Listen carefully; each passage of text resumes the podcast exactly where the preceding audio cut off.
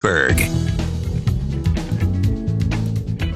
When I was a little kid, my grandparents lived right around the corner. They used to leave the, the you know the food out on the ta- after dinner. They'd leave it out to cool before they would put it in the fridge. So I would sneak in the back door. my grandfather would say, "Here comes the little meat eater."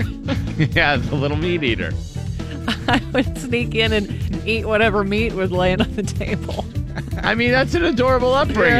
I don't know why your parents didn't feed you enough I know. in the first place, and why you needed to go door to door scavenging. Well, you get hungry I don't when know. you're the other slaying neighbors might have had not so cute of a name for you. I mean, was that? did you stop at your grandparents, or did you just Here keep comes the trucking down- burglar. Yeah, like, exactly. Here. Don't feed Val. If you see her in the daylight, it, something's wrong. Randy Baumann and the DVE Morning Show.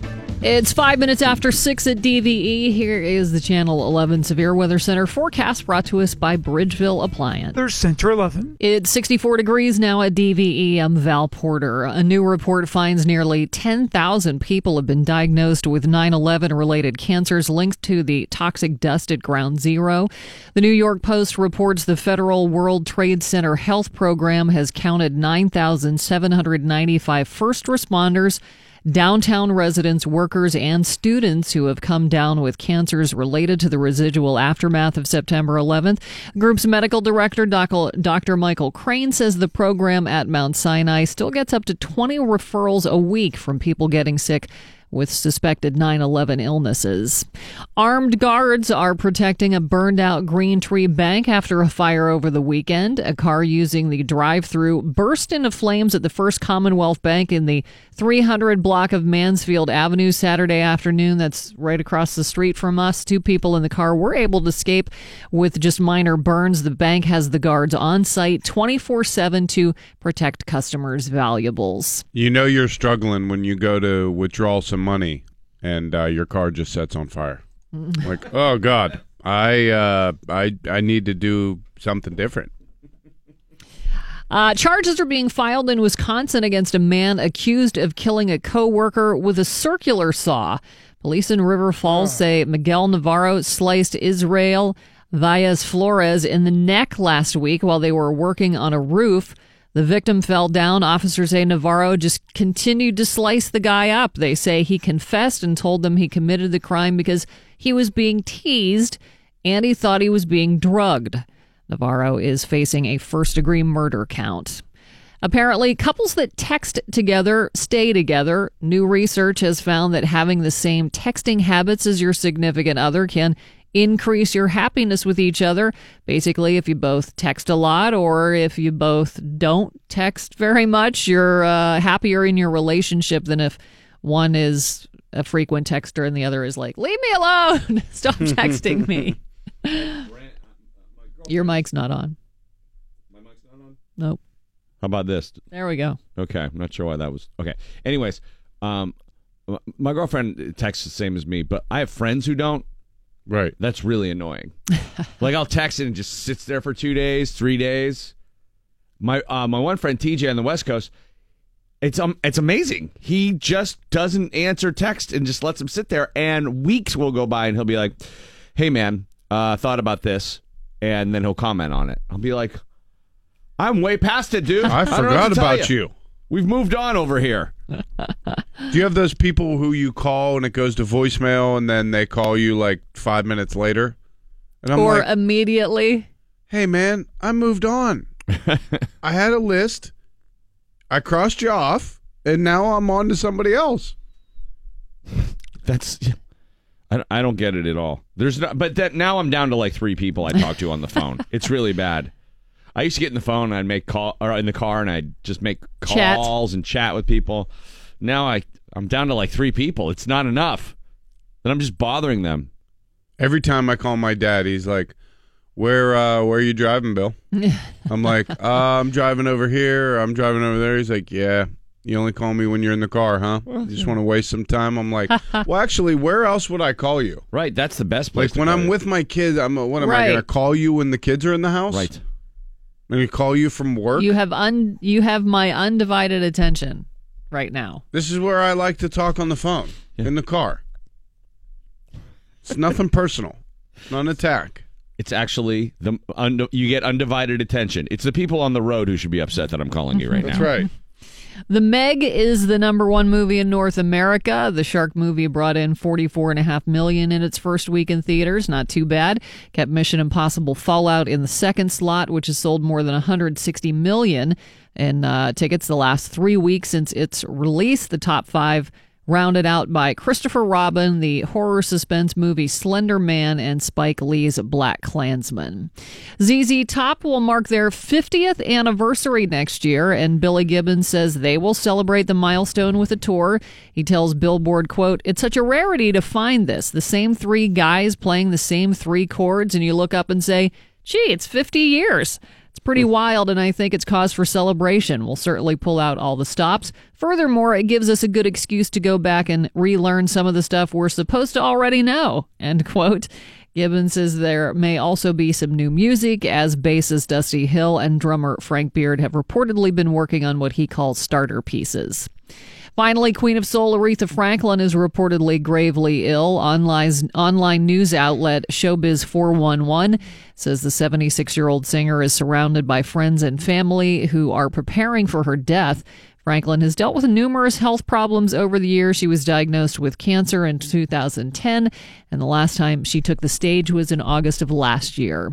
Showers and thunderstorms possible today, 80 for the high. It is 64 at DVE. All right, we'll be talking uh, Steelers and Buccos with Mike Prisuta coming up at the bottom of the hour, live from Steelers training camp. Only a couple more days out there for those guys. And then Gerry Dulac will talk about yesterday's return of Tiger. Well, he nearly got a championship uh, once again. he uh, he trailed uh, that uh, Brooks Kepke Koepka guy uh, most of the day, but he kept it super interesting. I bet the ratings were through the roof. Oh yeah, then- everybody was talking about it. And then that guy's Brooks Koepka's girlfriend wanted to make sure that the whole world knew. Uh, I'm a I'm a force to be reckoned with. Here's my Instagram. She runs out onto the course, starts making out with him, wearing very little up top. Did I not. missed that Pasties, that's it. She just had yeah. Wow, just just pasties. tassels. Just I didn't know that they uh, they allowed that. Hopefully, she got to put the jacket on after he won. yeah, it was uh, it was uh, it was quite a show, and she's just making out with him and wouldn't leave him alone. And his mom was there too, and it looked like Stifler's mom. This is all the stuff we'll talk about with Gerry. It's important, but doesn't need to happen now. Uh, Great White's going to get things going for us here, but before we get to that, Val, uh, how was your vacation? Not bad. What did you How do? about- I you, did nothing. Did you work on the house and did you Little make some progress? A little bit. How f- I soon? slept one Are day. you back in the house? No. One day I actually went back to bed until quarter to nine. Oh my God, Whoa. I was like, You this is the greatest day ever. that is awesome. Yeah, but you were outside still. You're still in the uh, in the camper. Yep. How much longer do you think? Uh, not sure. you gonna be freezing out there? No, no, it won't be that long. Okay. No. Because it's getting Hopefully- down into the 60s at night now. Hope. Well, that's nice. You get to open the windows. I know, Want but some fresh air in there. it's wonderful. And then it's going to be in the 50s, is my point. No, we won't be in there that All right, long. good. Couple more. Are the bathrooms done? No. Well, so they're you're still kind going to the bathroom in the in the RV? Yeah, we're doing everything in there. Everything. It has is a it an bathroom. RV? Have you seen Hard Knocks? No, Okay.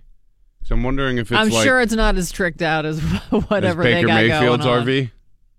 Is it an RV or is it like a. Uh, A pop up? Yeah. No, it's a full. It has a You- kitchen and You can drive it away. no, you can't drive. You can pull it away. It's a trailer. It's an RV. It's not a Winnebago. But it's not a vehicle, No, you can't drive it. that it's not an RV. It stands for recreational vehicle. Okay, then it's a camper, Yeah. trailer, whatever. Yeah. It's nicer. The camp, those are nicer. It's not a pop up where the sides are soft and No, I know that. I- Oh man, that's The ones that that's a- collapse? that's a Yes. big couch. those never, those things never, they, they just look musty. When you see them, you're yeah, like, it's like a tent with a hard top.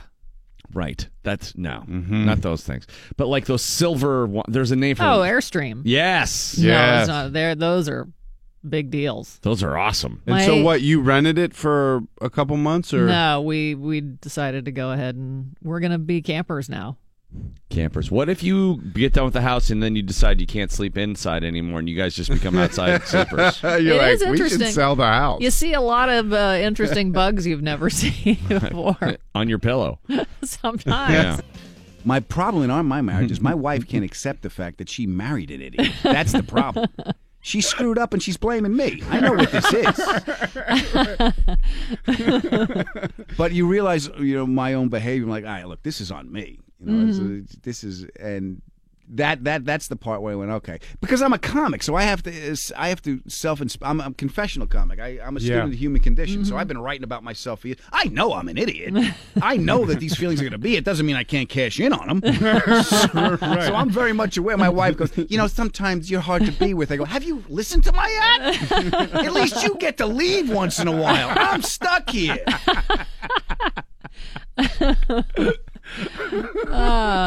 so I know that she's smarter than me, and I know that when it comes to certain things. But I, she, she knows me. I know she knows me better than I know me. But I know mm-hmm. us sometimes better than her. Like, Yeah. like we both can't be crazy at the same time. When her mm-hmm. crazy gets out of control and my crazy, because she's Yeah. crazy too. Mm-hmm. You're gonna Everybody has whoever's their listening bit to of this is going to Google her right now, and you go, "She's stunning." Oh, she's absolutely beautiful, and you're thinking to yourself, "How did this idiot get a girl like that?" yeah. eh, So, eh, but but but she's a little crazy too. She- Well, yeah, everybody has their own little she's got a little bit brand of, of conspira- crazy. Yeah, she's got her own like uh, like now she she looks for the chemical trails in the sky, the chemtrails. Oh, Oh yeah, you know what that is? Yeah. yeah. The, plane, the chemtrails. So Right. she takes pictures like, oh, a clear sky, and the government is spreading us with lithium to keep us calm. Like, really? Tell them to up the dose. Uh, yeah. Because I was I'm jacked say, up. I wish This they is- would. This It's is where my taken. tax dollars are going. Can't you people even do that right? This has been stepped on. I find Build too a that tolerance. Yeah. uh, in like I find that I'm doing things my mother would have done, Oh, which yeah? makes me crazy. That's like a scary like moment. what? Like, uh, Living in an RV? just instead of screaming it out, just clam up. Oh, you're shutting down Yeah. and you're letting it sit there. Yeah, Ooh, that's Ah. tough. simmer. Yeah. Yeah, That's, and I then one hate day it all comes out. Yeah, That's like Italians do it with food. yeah, I'm not happy. I'm at eight. Just eight. and no one talks about anything. And then one day it all comes out. Everyone Yeah. burps up cheese and resentment. And I'm not even Italian. yeah. Oh, it all comes out. Yeah, you can't. You got to get the. You know what I'm doing now? I'm taking old anger off the shelf. This is fun. I'm having a revenge fan. This morning, espe- the mornings are the worst. I wake up in the morning. I'm either pissed off or terrified. That's just. I'm either like ah or what the you know. I'm- and now I'm thinking of stuff that happened in the past, and I'm acting out the revenge fantasy. I'm arguing Oh, over that's stuff nice. that's already Oh, yeah. been done. yeah. Just Anger that's been aged. Aged, aged, vintage anger that's coming. I go, this 12 is year. doing nothing. the guy I'm yelling at's dead. What am I doing? DVE Sports. Mike Prisuta live from Steelers training camp, St. Vincent College in Latrobe. Mike, good morning. What's going on? What's happening, guys? Sports This Hour brought to you by Xfinity from Comcast. The Steelers back on the practice field this weekend out here at St. Vincent College. They're getting ready to wrap things up here in Westmoreland County and head to Green Bay on Wednesday for preseason game number two on Thursday. Saturday, it was uh, the Antonio Brown show. He was back in uh, pads, and uh, well, they weren't uh, in pads, but he was back on the field and uh, in uh, 11 on 11 work. It had been a while since we had seen that, and Brown took full advantage. Yesterday, a day for the defense, the unit uh, shut out the first team offense in that practice opening seven shots drill where they put the ball at the two yard line and they tried to make a two point conversion. Uh, the first team offense went 0 for 4 in its four reps, and the defense won the drill 6 to 1. Uh, it's been winning that drill uh, more often than not out here at training camp, and uh, according to Ben Roethlisberger, there's a reason for that. Uh, Big Ben sees the defense as being a lot better so far this summer. It's fun to see it. Um, I think they've got a really good combination of some young guys that are stepping up and some veteran guys, and they're really coming together. Yeah, a couple more spectacular interceptions yesterday as well. Uh, linebacker L.J. Fort and cornerback Artie Burns uh, making leaping one-handed ints. Uh, they're getting their hands on a lot of footballs out here. I don't know if they're uh, as good as Ben Roethlisberger suggests, and I don't know if they're coming together quite uh, the way Ben suggests, but they're at least making their share of plays on the ball, and uh, they're doing that because the pass rush has been there as well. Here's more Roethlisberger on the improvement of the defense. Rush and coverage works together. Uh, even if you've got time to throw it, doesn't mean you're going to win. So I, I like uh, all parts of it. I saw the picture of the uh, the Fort interception. Uh, did Chaz take it? Maybe Yes, of course he did. it was. That's what Chaz does. It was. I mean, just a great picture. Um, above the picture was better than the interception, and the inter- interception was pretty nice. Yeah, and that was one of those uh, moments that the, it, every once in a while, you know, they compete. The units compete pretty hard out here, and that was the last rep of the drill, and it was a fade to uh, Jaylen Samuels, the running back draft pick, and he went up and picked it off, and then Fort came down and spiked the ball, and everybody that hadn't been involved in the rep on defense ran over and jumped on Fort like they just won the World Series, and they're all screaming, and then the offense put their heads down and felt shame and walked off the field.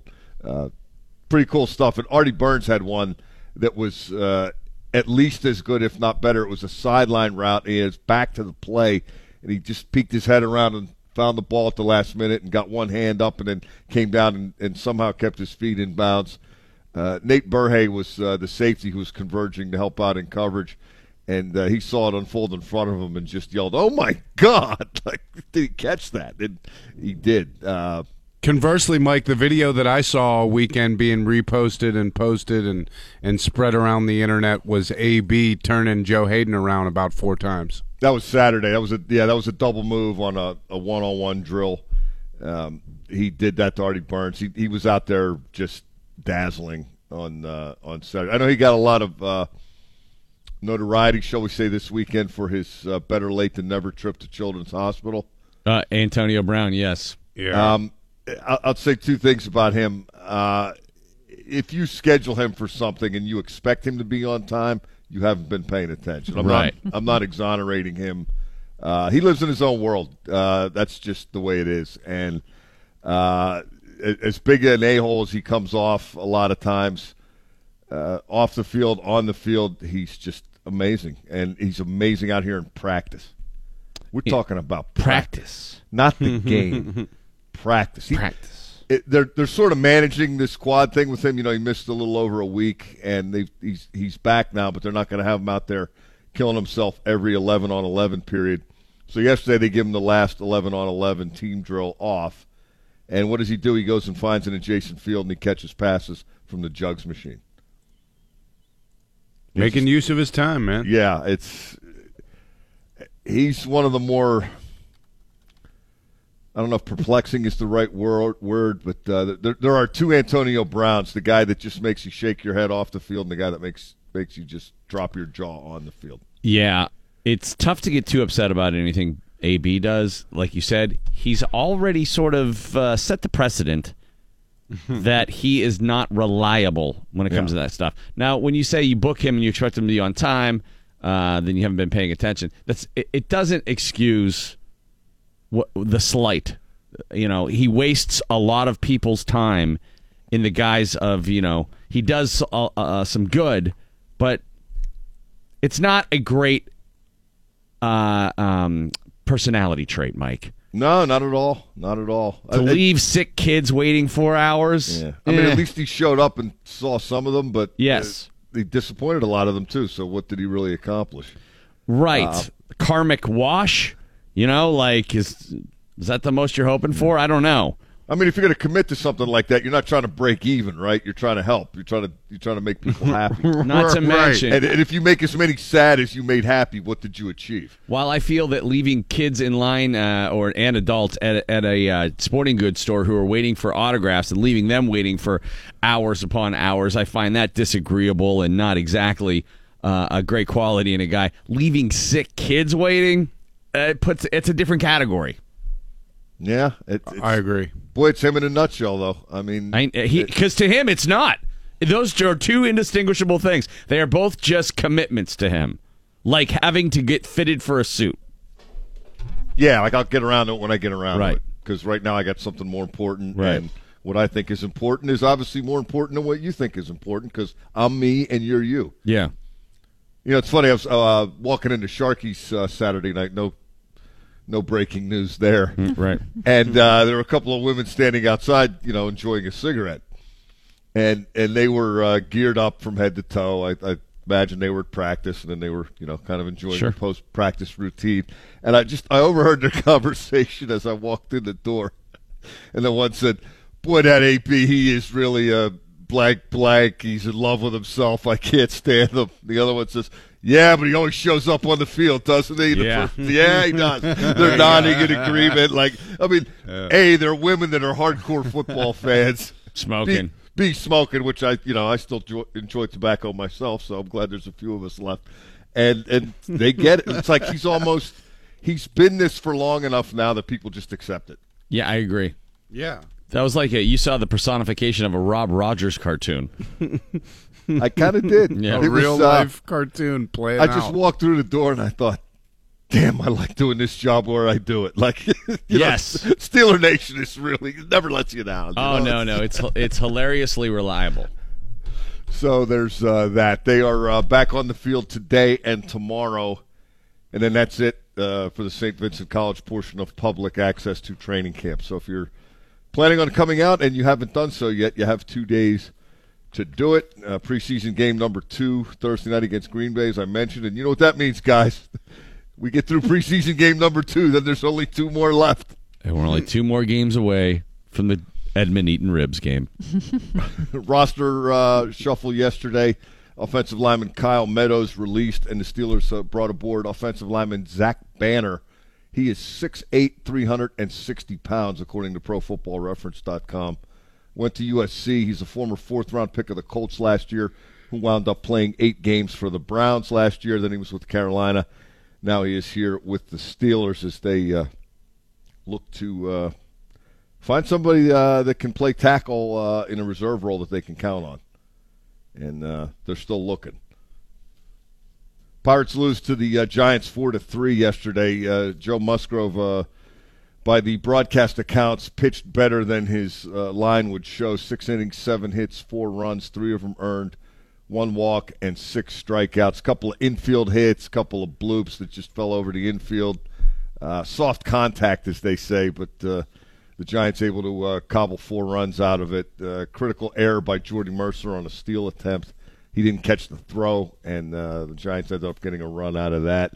So the Pirates have to settle for two out of four on the weekend in San Francisco. They're 61 and 58. That's uh, eight games behind the Cubs for the division lead and five out in the wild card picture. The Pirates uh, have a day off today, then they're in Minnesota tomorrow night. Pirates are eight games behind Chicago because the Cubs beat the Nationals four to three on a two out, two strike grand slam in the bottom of the ninth.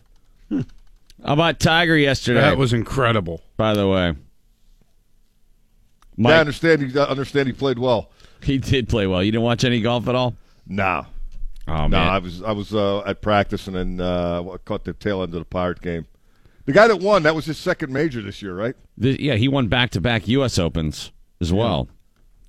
Nobody's talking about him. Yeah, everyone was talking about Tiger. They aren't. They're not talking about that uh, that Brooks kid who's just uh, he's just like all muscle.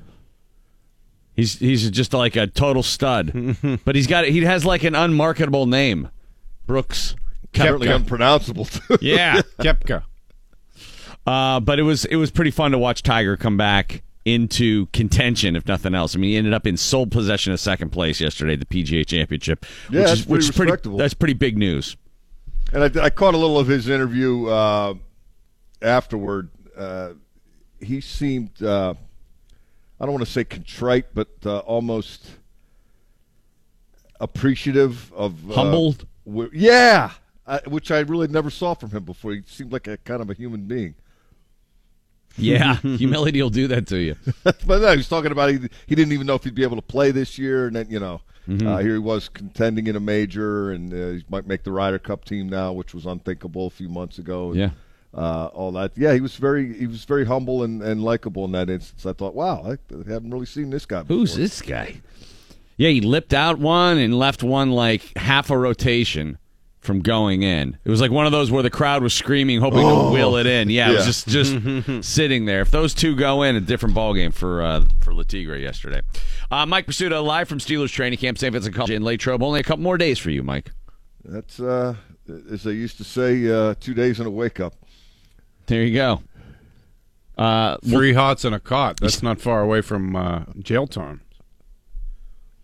yeah, but that place is anything but jail. He, that's a that's No, a guy's this is playground. Mike's salvation. Are you Yeah, kidding? Yeah. it's summer camp. You know, I was a little, uh, I was a little out of it the other night. And I, I, I, I walked back to campus and I looked around and I said, "Is this heaven?" And somebody said, "No, it's St. Vincent College." Oh yeah. It also could have been a monk, which would have really lent to your. Uh, Credibility on it Yeah. not being heaven. Right. Yeah, that was that was coming out of Sharky's. I, I heard the football conversation going in, and then coming out, my reality had been altered somehow. Mike Prisuta re- uh, will alter your reality three more times this morning. We'll check in with you again at seven thirty. Val's got your news coming up at the top of the hour. Valerie. Robots might be invading your local pizza shop. We'll talk about that coming up. Showers and thunderstorms possible today, about 80 for the high. E morning show. You know, one of the funny things, uh, or fun things rather, of having been here uh, as long as we have, is that we get to meet comics when they're very young, starting out, and watch them get more Blossom and more and bloom. popular and up. yeah, become too big to talk to us anymore. One of those uh, people uh, who I talk with semi regularly and would come in a few times a year now is just way too big for us. Sebastian Maniscalco.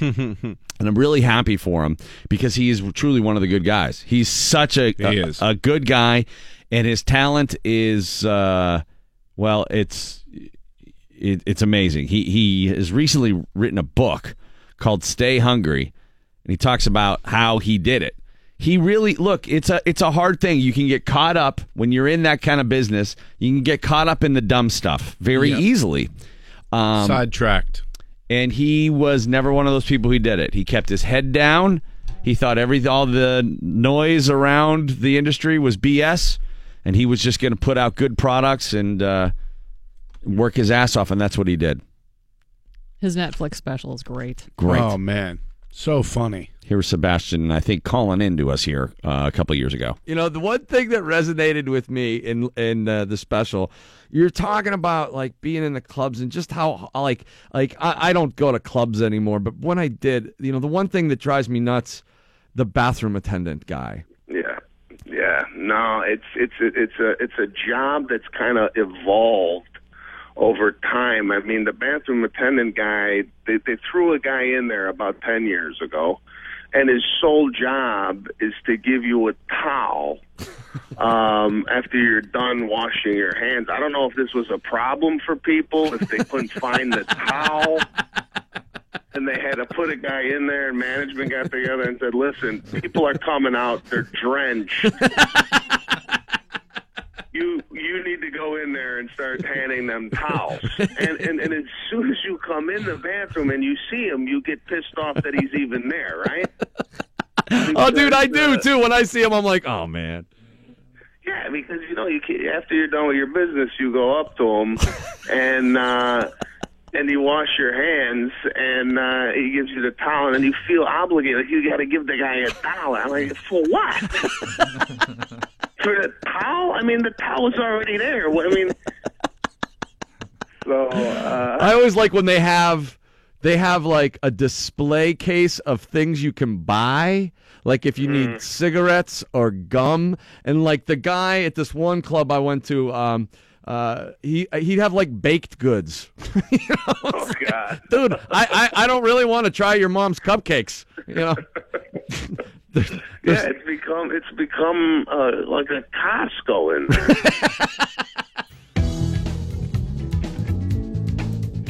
I never saw the first Incredibles. I don't know if I watched the whole thing, but I saw a, a lot of it, I think. I remember It's pretty good. I ordered it in a hotel room and was excited to watch it and fell asleep immediately and never did finish it. That happens pretty much every time. I, I was thinking that the other day. I'm like, how can I search through the television for 30 minutes? and as soon as I find something to watch, I fall asleep. I do that all the time. Saturday night, I was trying to find something That's what I was. Yeah. to, f- to fall asleep to because I just wanted to go to bed, but I just want to have something in the background. Mm-hmm. Trying to go to sleep early. And I was looking for so long, I was like, I'm exhausted. I know. That's I what I did. I never found anything at all, and I did. Looking exhausted me. I started watching some CIA documentary and I was like, immediately. Randy Baumann and the DVE Morning Show. Funny side note to that stupid story about The Incredibles. I remember where I watched it, and it was in the Waldorf in New York because I was at a concert. And after the concert, a buddy of mine, I had this thing about the old hotels in New York. I was reading all these books, so anytime I was You had to New just York- seen Home Alone 2. so I was staying at all the uh, like I tried to stay at the Algonquin, you know, the like the Waldorf, and like look for a deal. I don't remember what concert we were at. I think it was the Black Crowes. It was the Black Crowes at the Roseland, and then we're staying at the Waldorf. He's like, "Dude, why are we staying at the Waldorf? What? Like you're a dork." And I'm like, "I know, dude. I just It's a thing. it's a thing I'm doing right now. Cole Porter's piano's in the lobby. This is It's an a- awesome hotel. it's history. But that night that we that I watched The Incredibles, we were in the bar, and there were these two like gorgeous girls, and my friend and I were just being goofy and like loud, and they were like, you know, they come over and like talking, we're talking to them and stuff. And they're like, "What are you guys doing here?" And I'm like, "We're in uh, room whatever, blah blah blah." They're like, "You're not staying at the Waldorf," and I'm like, "There we are." It's not that big of a deal. They're like, "You're not that kind of person, though. You're not like it's." This is full of stuffy people. Right. Yeah. And so they didn't believe us at all. And so this went on like all night and like it's you know to, to the end of the night from like 12 to 2 or whatever. And we're like all right we're going to the room you know see you later." they're like haha yeah right whatever. And i'm like here's the room number. Come on and hang with us if you want. And so we're like going up the elevator. He's like do you think that worked? I'm like no no they're never never coming up to the room. I'm like but it but it was you know it was worth a shot. So then like we, we go in and i'm like oh my god I'm like look at all the free stuff we have. He's like dude this place sucks. Don't try to make it sound cool. And i'm like we can watch The Incredibles. And then I put The Incredibles on. Both of us pass out. The next morning, we're leaving, and there's a guy like a like a uh, I don't know somebody works at the hotel. He looked like Scatman Crothers, and he goes, "Man, oh man, you guys must sleep through anything." And I'm like, "What are you talking about?" He's like, "There were two gorgeous girls knocking on your door last night. What? Nobody ca He's like, you guys did not wake up at all. And we're like, Ah. shut up. And he's like, he's like, they were knocking and knocking, and then, you know, and we're like, oh my god. Then they were like those sons of yeah, like they Uh, for yep. sure thought I, we were kidding. Those liars. They got us. I mean, the dejection on both of our faces. We were like, oh. oh, why didn't you stay awake? He's like, you put the Incredibles on.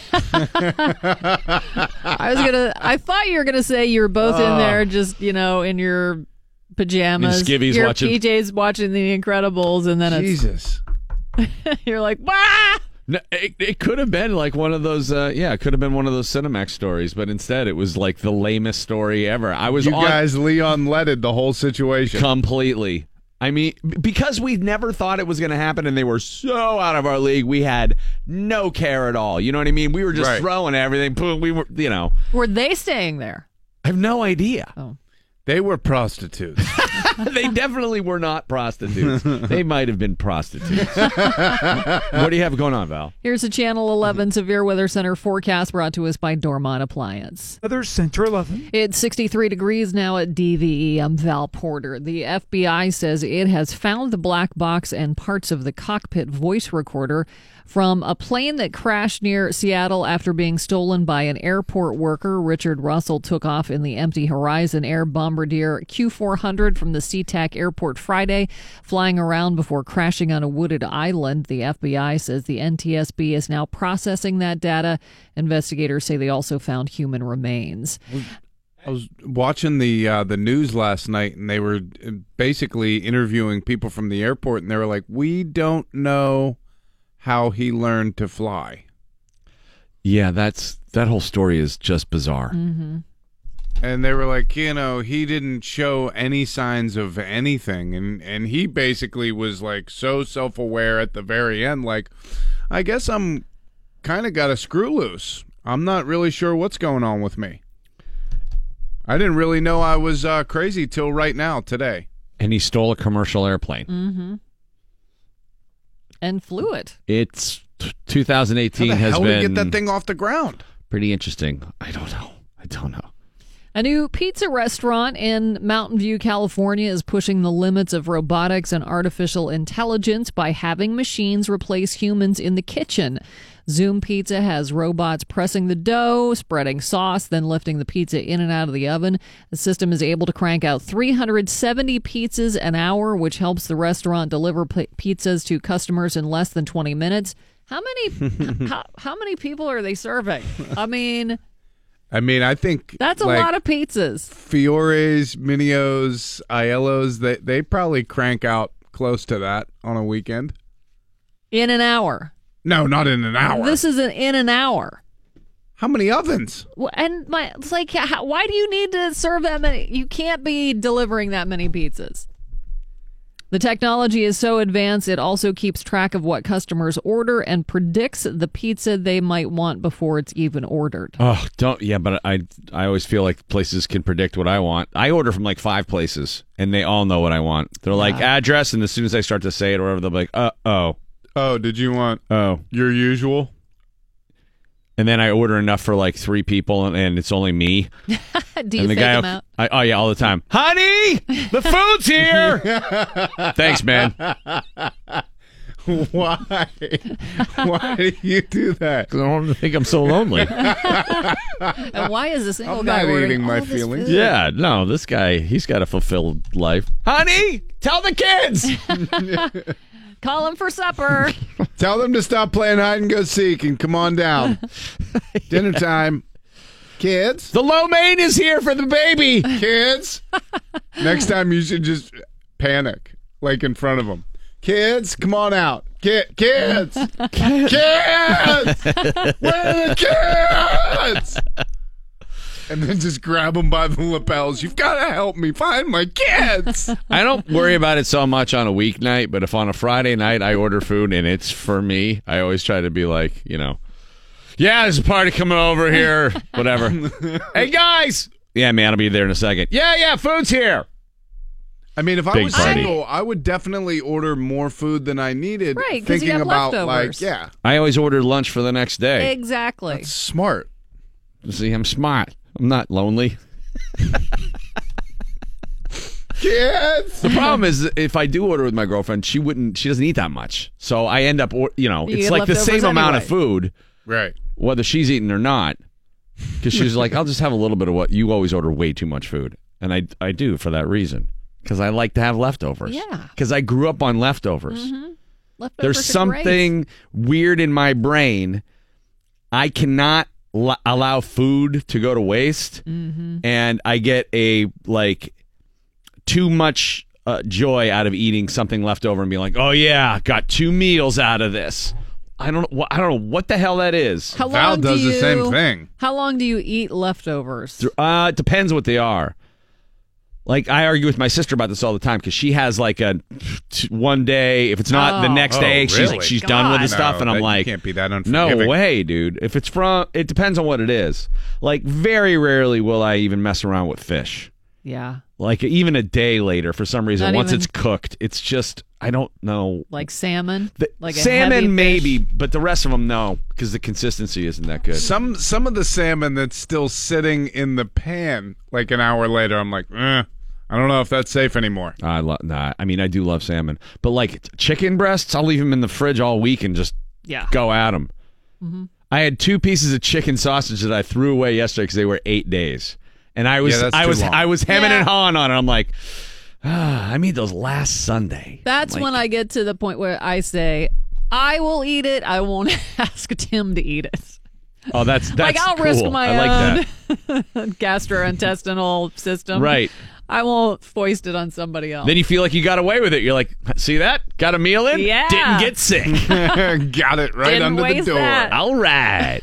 I don't know what that is. I think it, Thanksgiving, I, I think, is the probably the biggest leftover situation, and um, I think that's like a week. You give yourself sure. a full week Yeah. Well, I mean turkey. Yeah. till you get to the next Thursday, and then you're really gonna gotta call it quits. Yeah. But like lunch that meat, because you probably put on ten pounds. If you have half a pound of turkey breast in your fridge, you're gonna what t- ten days, fourteen days, easy. If it lasts that long, you don't care about it, right?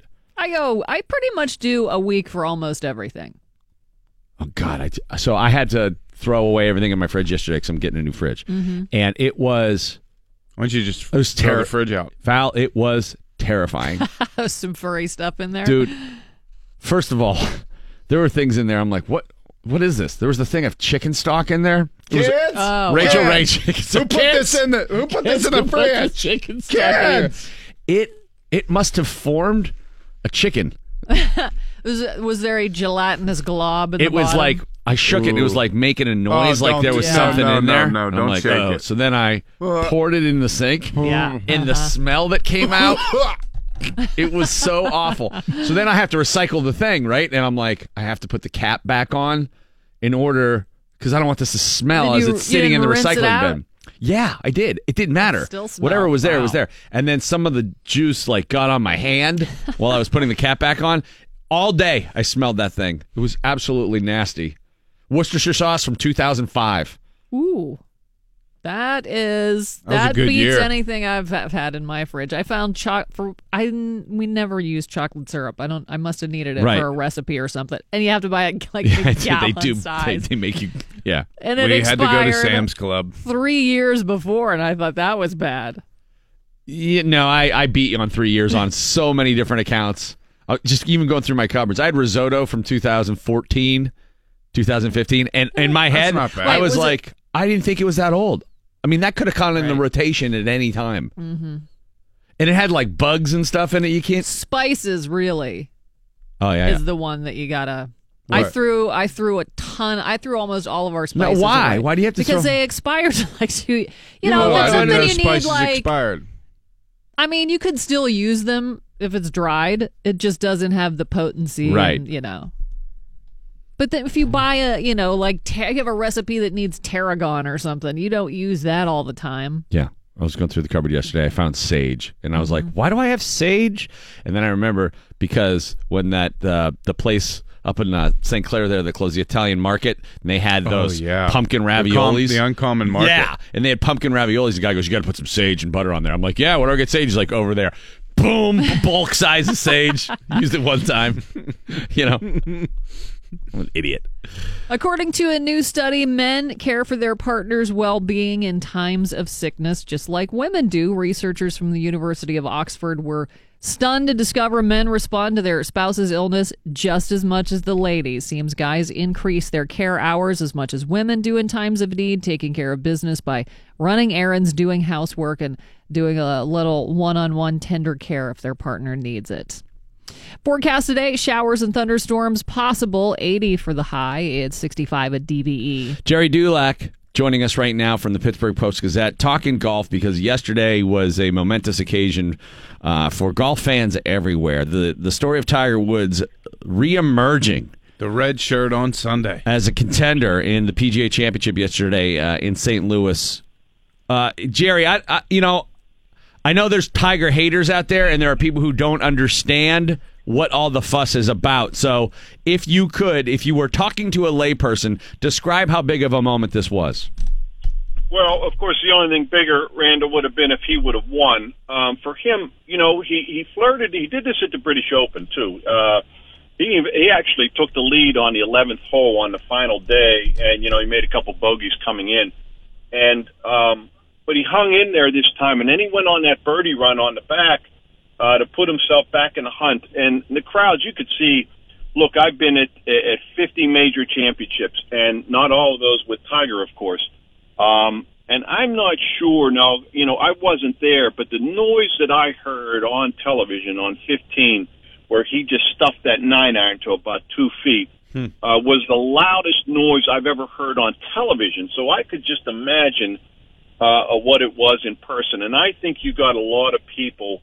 Uh, not that he's won a lot of converts, but I think anybody who might have been on the fence with how they feel about Tiger um, and what he's been able to do in his comeback, um, I think uh, uh, you know would would have to uh, be pulling for him and and wanting to see him win. But the mere fact that he's been out all this time, look, I was one of the naysayers, and until he wins, I could be right.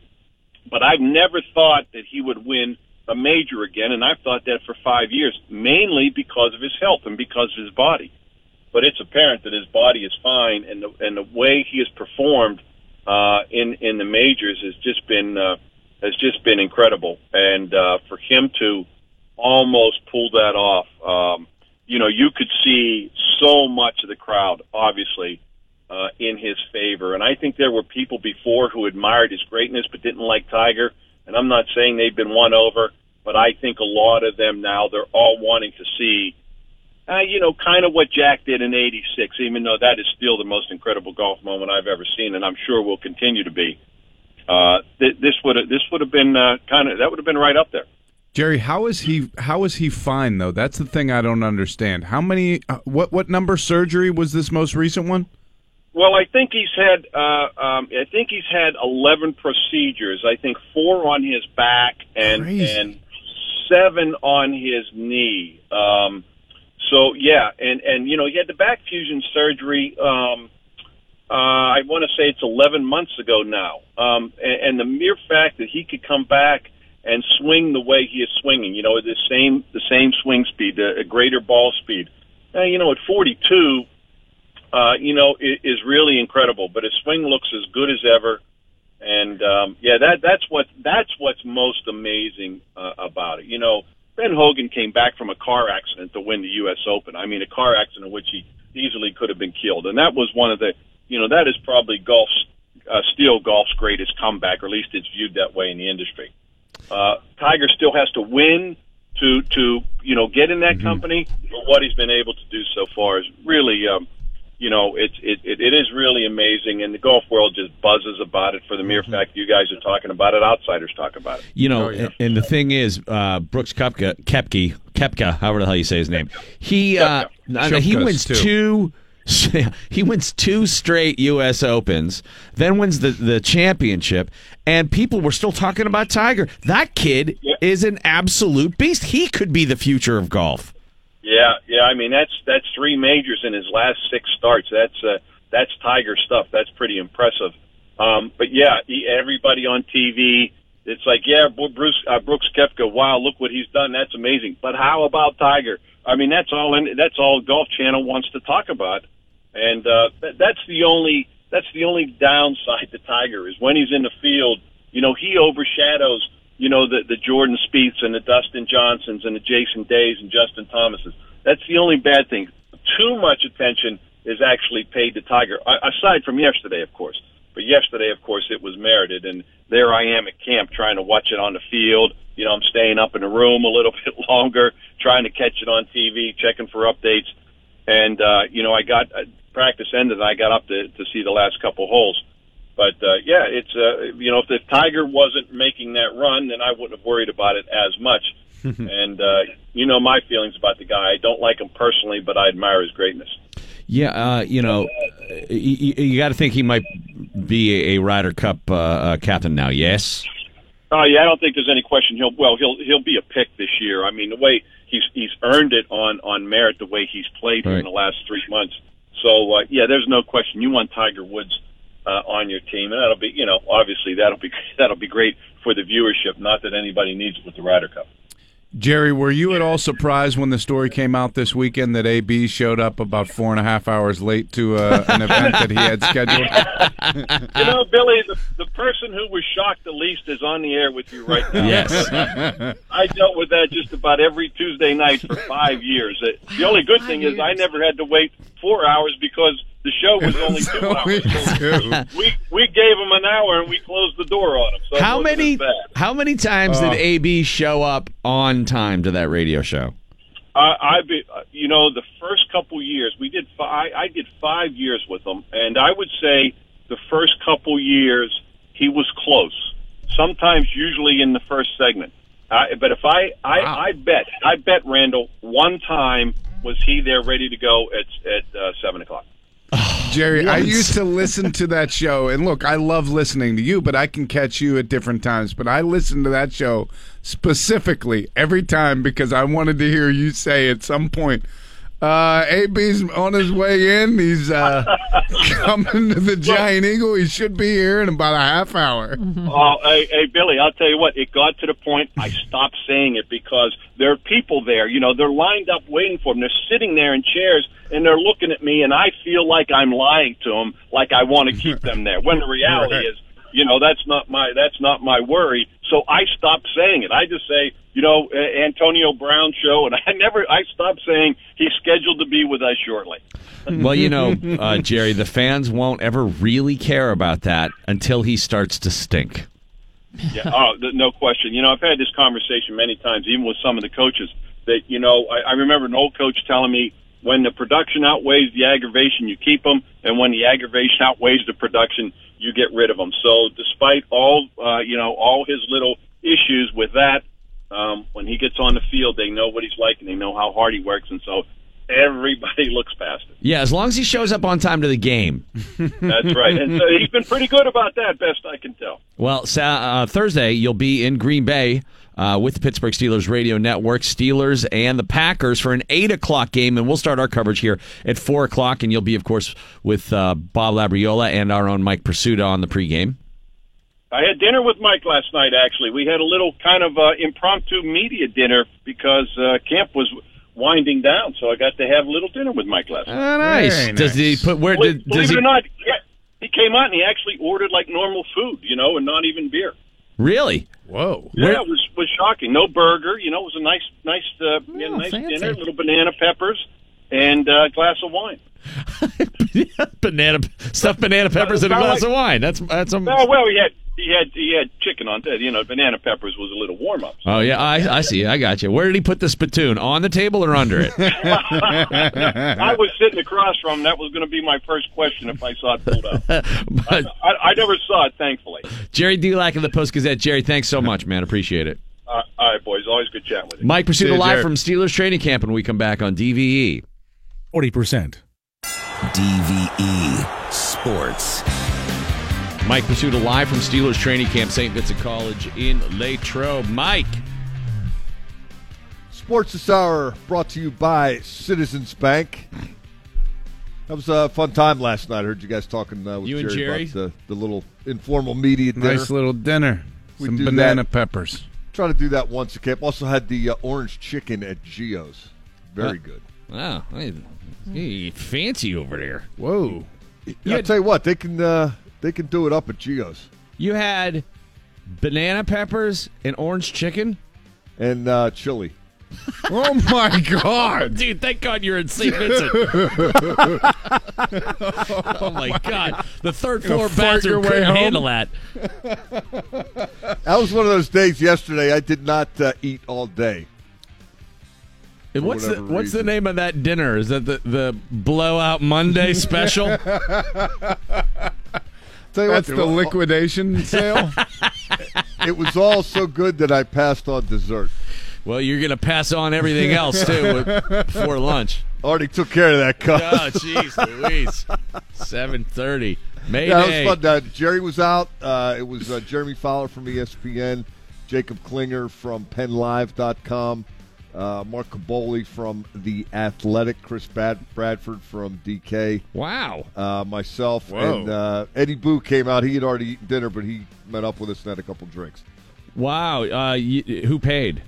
Everybody paid their own. Separate checks. Yeah, we don't do the offensive lineman uh, Credit card roulette. credit card roulette thing because uh, none of us can afford that. Oh, that's yeah. That is a rough one, man. that would indeed be roulette. It's, I, I can't believe with all those reporters, a podcast didn't break out in the middle of that dinner. Uh, you know, it was it was really fun. Uh, we all, contrary to what you might think, reading the Twitter feeds, we all get along pretty well, and uh, there's a good respect in this market among the guys who do the job that we do. And uh, you know what?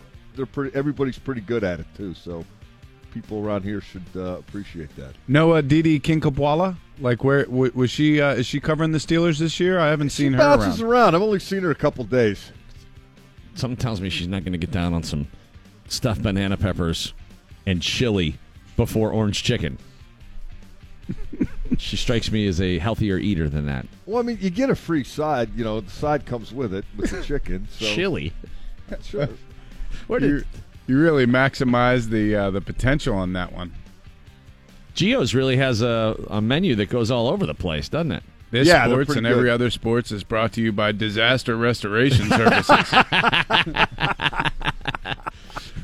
Let's uh, talk a little Steelers, uh, specifically uh, the response to Thursday night's preseason opening win in Philadelphia. Mike Tomlin pretty pleased with the way his team went about its business in that 31 to 14 win in the immediate aftermath Thursday night at Lincoln Financial Field this weekend. Uh, after further review, he was still pretty pleased about the way his team went about its business against the defending world champion Eagles. You know, some things that were important to us, things that we talked about um, relative adjustments to the points of emphasis from a rule standpoint. Uh, we weren't perfect, but we were we were better than our opponent. And, and that's what we have to be as we all find our footing in terms of some of these points of emphasis. That was um, that was exciting. Um, ball security and ball searching. We did a better job of taking care of the ball than our opponent, and that helped us. Um, you know, you take care of those things this time of year in terms of laying a foundation for play, um, adhering to the rules of the game, trying to play clean from a penalty standpoint, and winning the turnover battle. You give yourself a chance to perform, and those are things that jumped out at me. Yeah, they looked like they knew what they were doing, and uh, a couple of guys flashed or splashed or however you want to categorize uh, an attention-getting play or an, a, a, noticeable game. Uh, one of those was uh, the wide receiver Damoun Patterson from Youngstown State. The other, uh, or I, sh- I, should say, another one was uh, Ola Adeniyi, the outside linebacker who's wearing number 92, James Harrison's old number, the rookie from Toledo. Those guys have been noticeable out here at St. Vincent, and they were noticeable against the Eagles. And Mike Tomlin maintained that part of the reason for that has been – uh, who they've been playing against? You know, they've had their moments, but a lot of guys have had their moments. Um, you know, the moments that you have out here set up the opportunities that you get in the stadium, and they've earned those opportunities and they made some plays. Um, they were playing in the groups that they were playing in. You know, oftentimes performing the way they perform gives you opportunities in some other groups, and so we'll see if that, that upward trajectory in their play continues as we as we give them some opportunities that they've earned. Yeah, the groups they were playing in were not the starting groups. It was uh, second half stuff.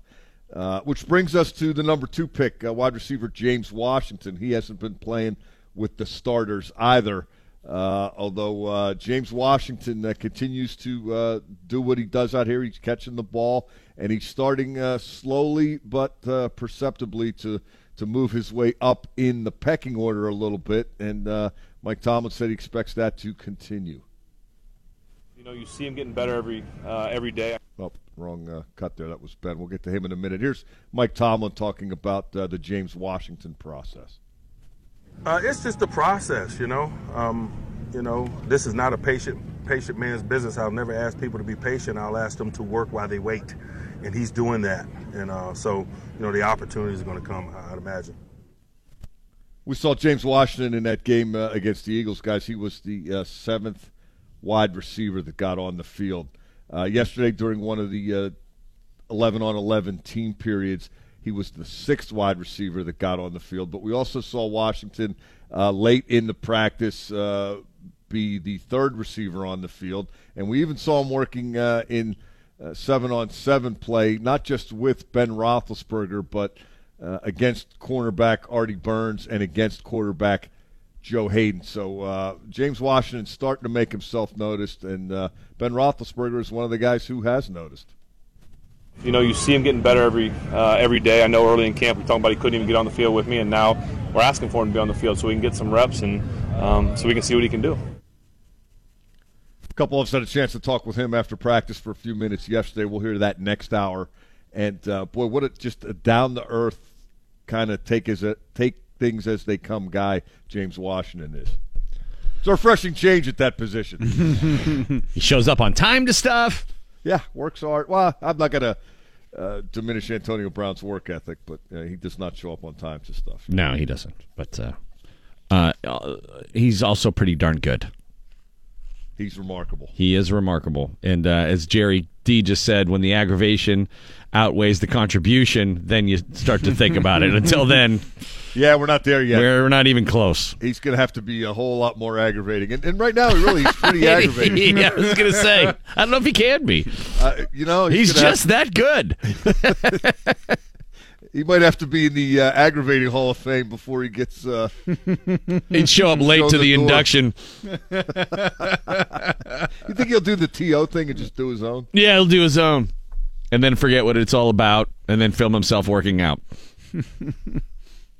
um, the Buccos in San Francisco over the weekend, Mike.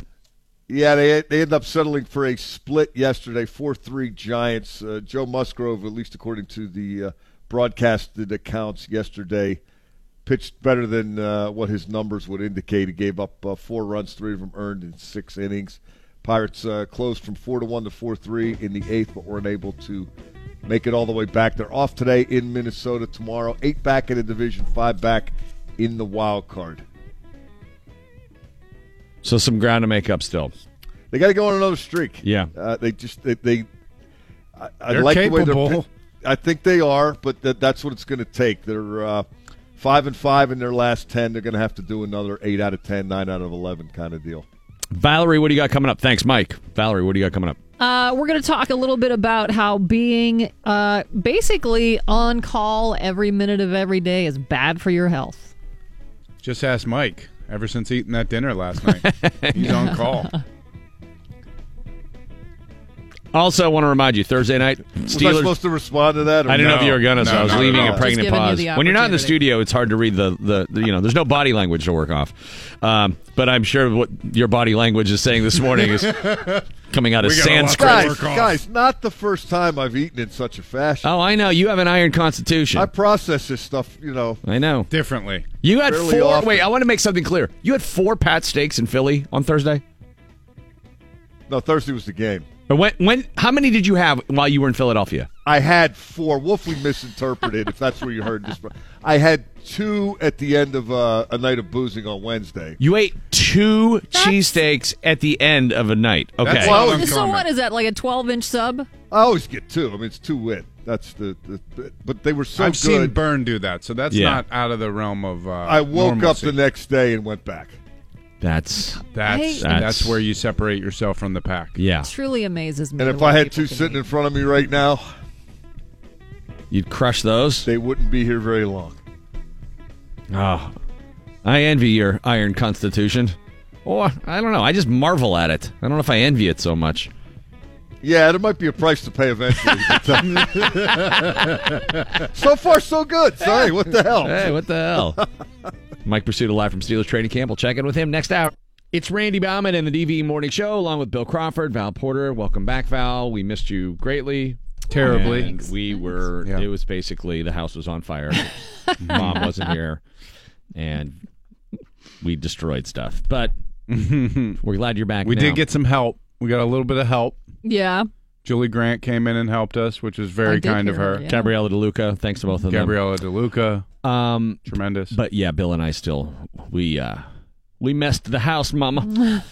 so yesterday at Steelers training camp, I guess this actually happened Saturday. A Steelers fan dressed in yellow football pants, a yellow jersey, and a helmet made it past security and attempted to take part in some of the drills at the beginning of Steelers practice. you forgot that he was wearing Polamalu's number. Yeah. I was getting to that. He And pads. he had pads. he had the practice jersey they're all wearing, um, the number forty three. Actually, his is not the same one they were wearing, but it looks enough like it. He had pads on, and I'll say this about the dude: he had abs. Yeah, He in shape. He looked the part. Guy looked like he was in shape.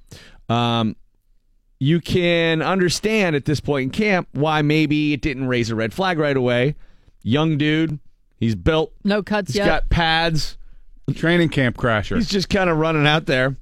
So security stops him. Right, the fan whose name is not known. I'm sure it is now. It's not like you know. Mm-hmm. It just wasn't reported. It was Roy Polamalu. He was escorted off the campus shortly before 4 p.m. Steelers aren't commenting on the incident. Tomlin declined to answer a question about it. That's probably the way to handle it. yeah, I'd like to not comment Because if because you if he makes light of it, then he encourages future um, crazies. The problem is this: the guy had like braided hair, like could look like dreads, and he wore number forty-three. So that's almost like he was trying to. That that's where the red flag came in. If he would have picked a number like, you know, a forty-one or something like that and run out there, he might have had a better chance of fitting in for a little bit. Although imagine him if he did get into the practice and he had to like start doing the calisthenics and stuff and he didn't know what anything was and he looks like the guy in like He's out of sync with some like everybody. exercise class who doesn't know what He's the next thing is. burping when they're jumping jack. Exactly. It said he got into the team stretch. Well, right away they know because you know from the article it's like yeah the Steelers don't give out the number forty three Right. since Polamalu retired. So there you so go. So right there they're like, who the hell is that guy? Yeah.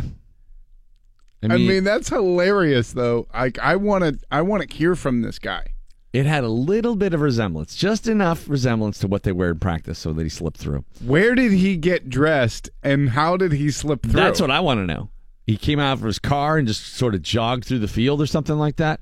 We got to find out how good this kid is. The other thing is the picture of the security guard who stops him. Did you guys see that? Mm-hmm. I mean, he looks like he's just a college intern who's Yeah. like, I didn't know I was going to have to Oh, beat up a football player. Can somebody come help me with this, please? The guy who I'm a impersonated management major. Brian St. Pierre didn't have to work that hard. See, but that guy was smart. Smart. He didn't try to do it on the field. No, he did it off the field, and he did it with the backup quarterback whose picture wasn't on the website. Right, exactly. So even if they Googled him, it still might be undetermined. That's right. If you're gonna let that be a lesson to all you uh, impersonators, imposters out there, always try to pick somebody that we can't readily identify. Right. Somebody that we don't really know what they look like. Le Carpetron, Duke Marriott. CCAC, State. Oh man, that would have been great. You know what? They should have let him get in there and get his ass beat, Oh, and then yeah. have Tomlin go. Anybody else want to come and try it? That'd be. Anybody else? The guy's just sitting there. Oh, trainer, trainer! And then they bring out an imposter trainer who has no medical training. He's like, I don't know what to do. He does the Miyagi clap. this this should work. Uh, obviously, we're going to use all imposter trainers. Val has news coming up top of the hour. Uh, we're going to talk about the fact that uh, you being in touch with work all the time is really bad for you. A new pizza restaurant in Mountain View, California is pushing the limits of robotics and artificial intelligence by having machines replace humans in the kitchen.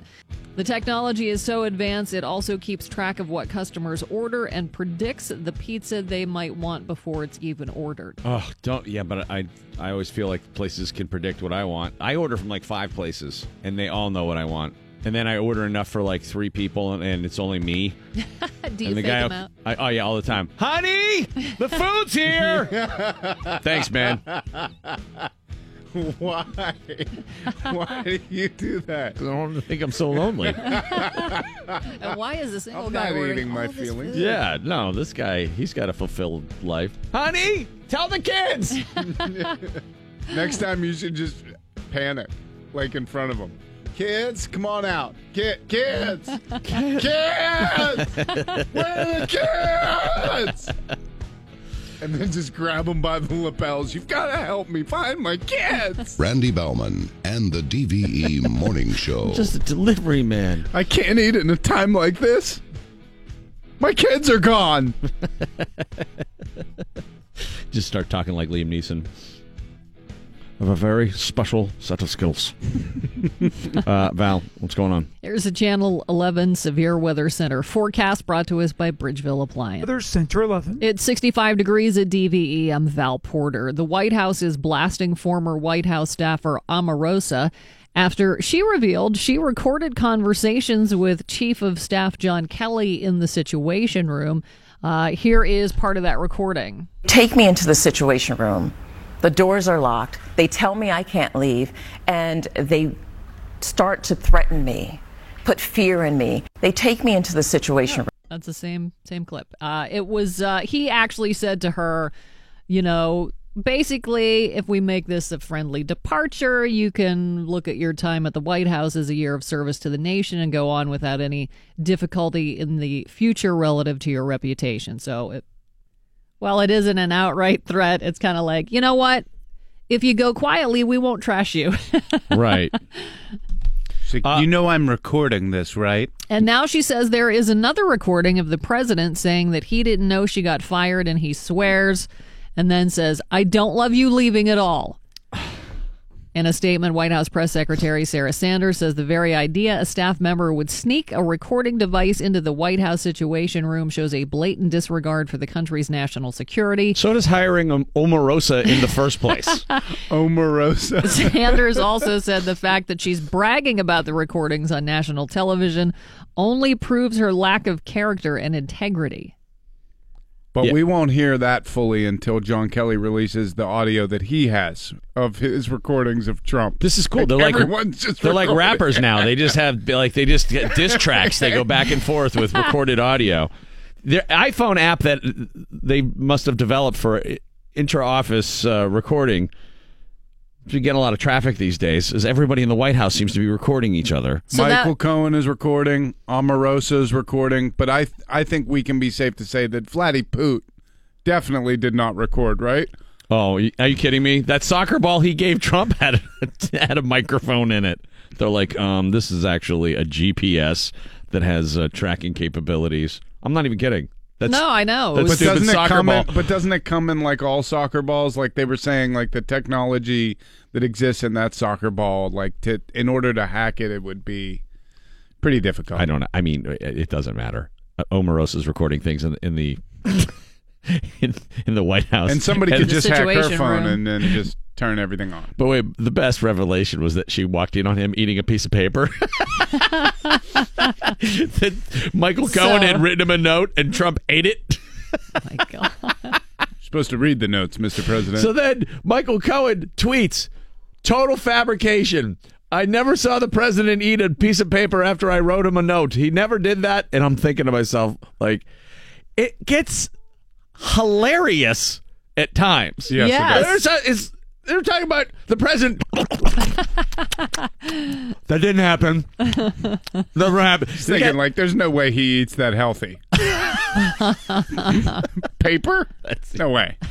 no way. Just a big gulp. Is gulp. there a dipping sauce? And wa- washes it down. I eat the most paper. Nobody eats as much paper as me. He's just licking paste the next time she comes in. I wasn't eating paste. I'm the president. Just pooping paper mache. But you know, you, uh, you, you hire Omarosa, you get Omarosa. Yeah. I mean, It's. I don't know it's- what the it's hard to expected. believe that this is real. It's the stupidest time. People who get round the clock work emails may be hurting their health. A study by Lehigh University finds the anxiety produced by the constant emails not only decreases relationship satisfaction and health of the employee, but has the same impact on their spouse. So it's not just hurting you, it's hurting your significant other. The study is a first to test the relationship between electronic communications during non work hours and health and relationship satisfaction of the employee as well as their significant other. They're going to do a PSA commercial where some parent like breaks down their kid's door when they're supposed to be in bed sleeping, and he's going to be like checking emails. What are you doing? I learned it from watching you. no. Police in a small German town thought it rather strange when they got a 911 call from a man who said he needed protection because he was being harassed by a squirrel. The dispatcher, believing every report should be taken seriously, sent a patrol car to the site where the man reported the issue. And sure enough, a bushy tailed little squirrel was chasing the guy. But right after the police pulled up, him. the rodent just kind of laid down and took a nap. Wildlife officers say the baby animal had probably been separated from its mother and was looking to the man in search of a replacement parent and a home. I'll be back later, you little snitch. when the fuzz ain't around, ain't nobody to protect you. Did you see the story about the rabid beaver? And it was somewhere in Pennsylvania. No. I thought that was the name of a strip club out in 22. You can only go there in the daytime? It's the drive-through. some uh, some guy was kayaking with his young daughter. I can't. I think it was in the eastern part of the state, Um, a rabbit beaver would be terrifying. and the the beaver was like biting the oar, trying to get in the Oh my boat. god. He's like I've eaten all the logs. I've eaten all the logs. I want that oar. I want that oar.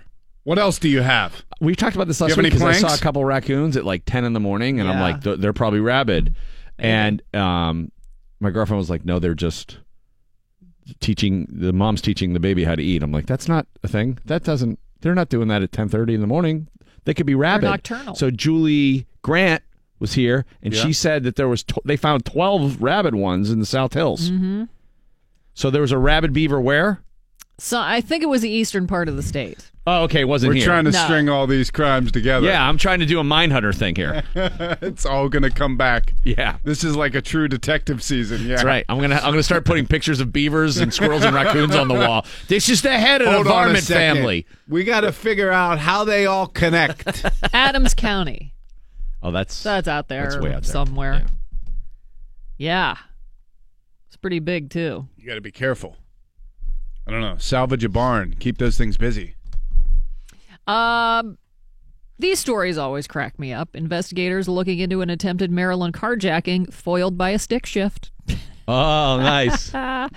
Montgomery County police say two suspects confronted the driver at a mall garage last week as he was returning to his parked vehicle, but they did not get very far. They took the victim's keys, started the vehicle, and then took off when they realized it was a manual transmission.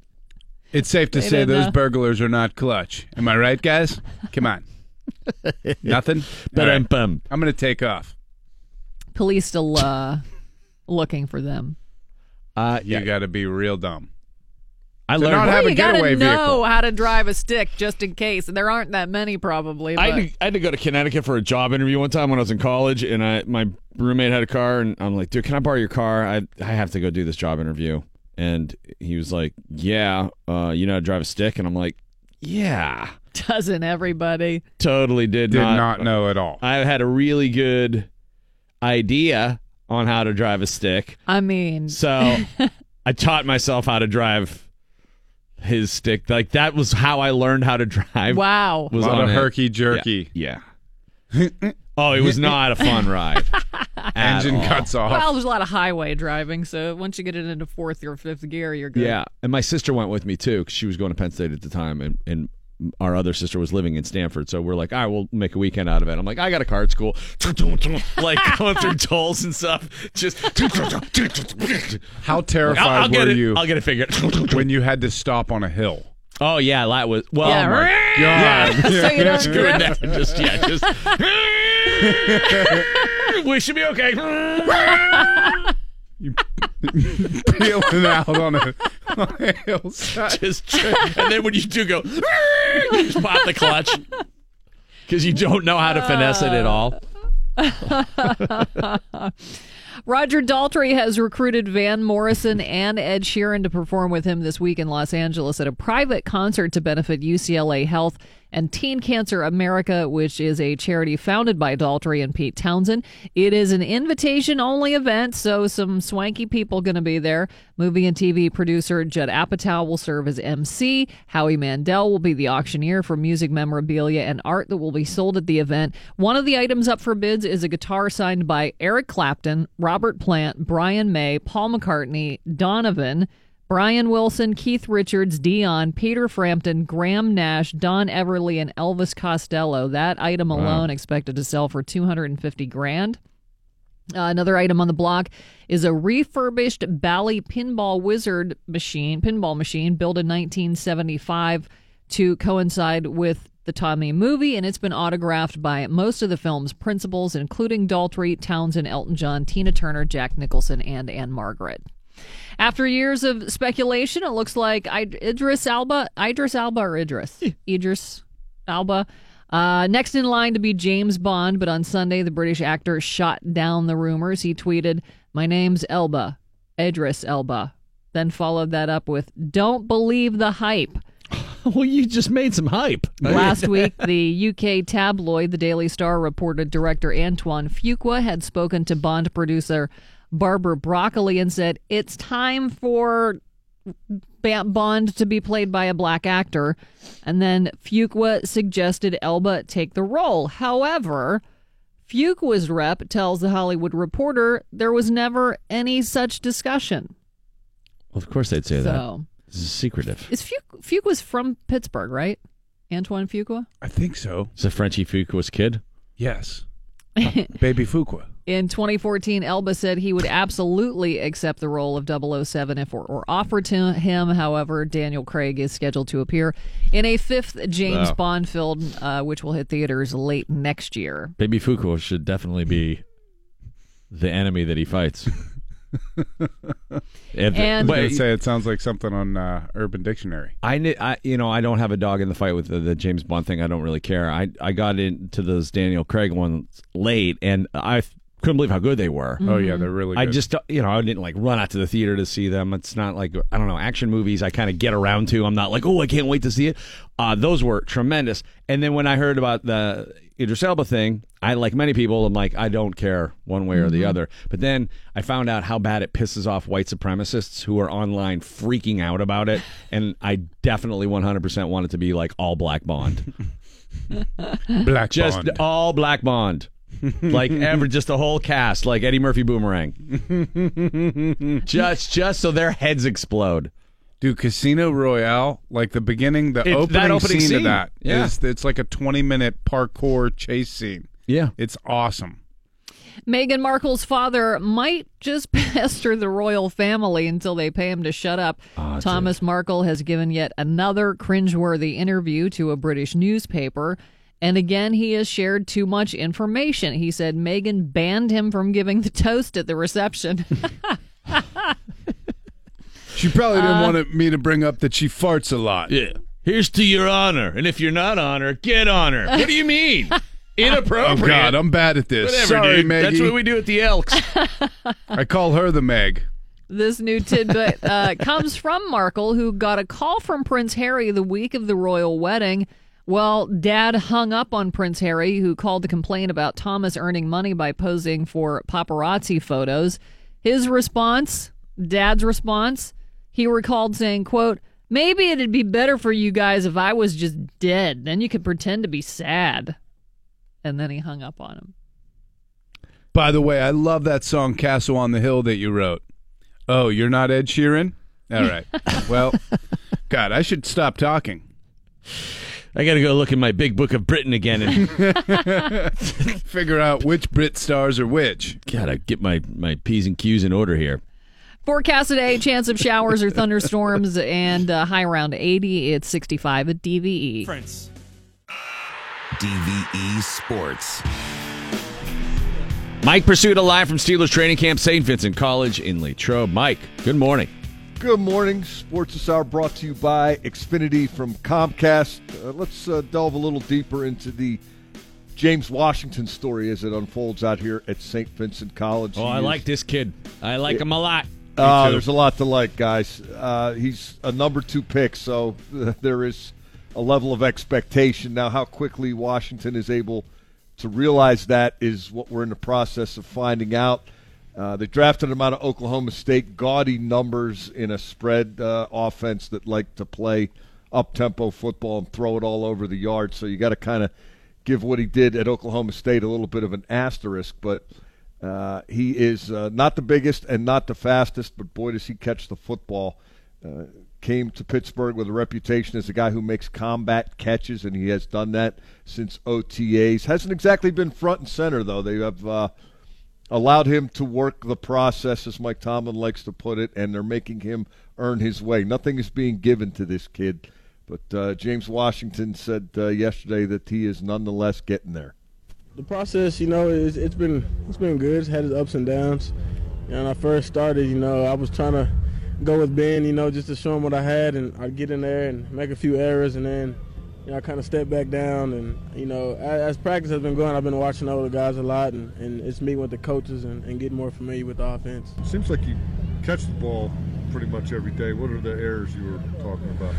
I mean, just mental errors like getting in, getting in different positions, knowing the whole concept, you know, the entire offense. I mean, knowing the route, right? Yeah, yeah. Yeah, mental errors. That's that's the quickest way to get in the doghouse, no matter who you are. Because Mm-hmm. if the coaches don't trust you, and the guy throwing you the football doesn't trust that you're going to be where he thinks you're supposed to be, then you got a problem. Uh, you guys remember when uh, we interviewed Ben when everybody came up to camp a couple of weeks ago, and uh, Randy, you guys were asking him about James Washington. I think you were expecting, yeah, he looks really good. He's really going to help us. And Ben's answer was basically, "Who's he?" Yes. I haven't really thrown him a pass yet. Yeah, well, that, that, that has changed. Yesterday, Roethlisberger said that uh, the first team offense is now asking to see Washington out there just to find out what he can do because he is uh, doing better against uh, the guys he's been going against the second and third teamers. So uh, that's a development. It's not happening a whole lot still, but he is uh, beginning to work occasionally with Ben Roethlisberger, and that's better than uh, not working with Ben Roethlisberger at all. And it's uh, nothing that uh, Washington doesn't think he can handle. We ran every single route that I've ran here at Oklahoma State. You know, coming in, that was a big question: was can he run this route? Can he run that route? I didn't. You know, I've ran just about every route here, so it's nothing new. Yeah, they're also starting to move him around. Uh, he's not just uh, an outside guy. He's not a one-trick pony. He's also playing in the slot. Here's uh, James Washington talking about playing in the slot and uh, making those combat catches no matter where he's playing. Honestly, it's just like outside. You just got to know how to pick a side of a defender and run. That's pretty pretty much it. General observation looks like you're not open that much, but you catch the ball. That's the way you're going to get it done. You know, at this level, I've I've realized that you know you have to make combat catches because everybody's good at this level. You're not going to get 10 yards of separation. I mean, unless you just faster than someone, you just outrun them. But at this level, it's all about your hand usage and and how good your hands are at the catch point. It's something that we worked on a lot at Oklahoma State. You know, having strong hands, running through the catch, not worried about a defender coming down on you about to hit you. Just, just got to make the play. Is that where you think he's going to contribute this year, Mike, in the slot? Maybe. That would be huge.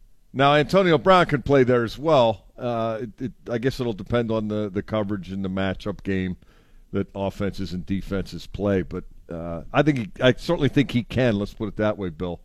Uh, he is not just a uh, one-trick pony, and uh, he's not a guy that uh, is going to blow you away when you look at him physically or when you watch him running around out there. He he, he is not wide open, but once they figure out that uh, he's going to come down with the ball way more often than not, then he's going to get the ball. Uh, he he made a play yesterday out here, and Mike Tomlin was all over it.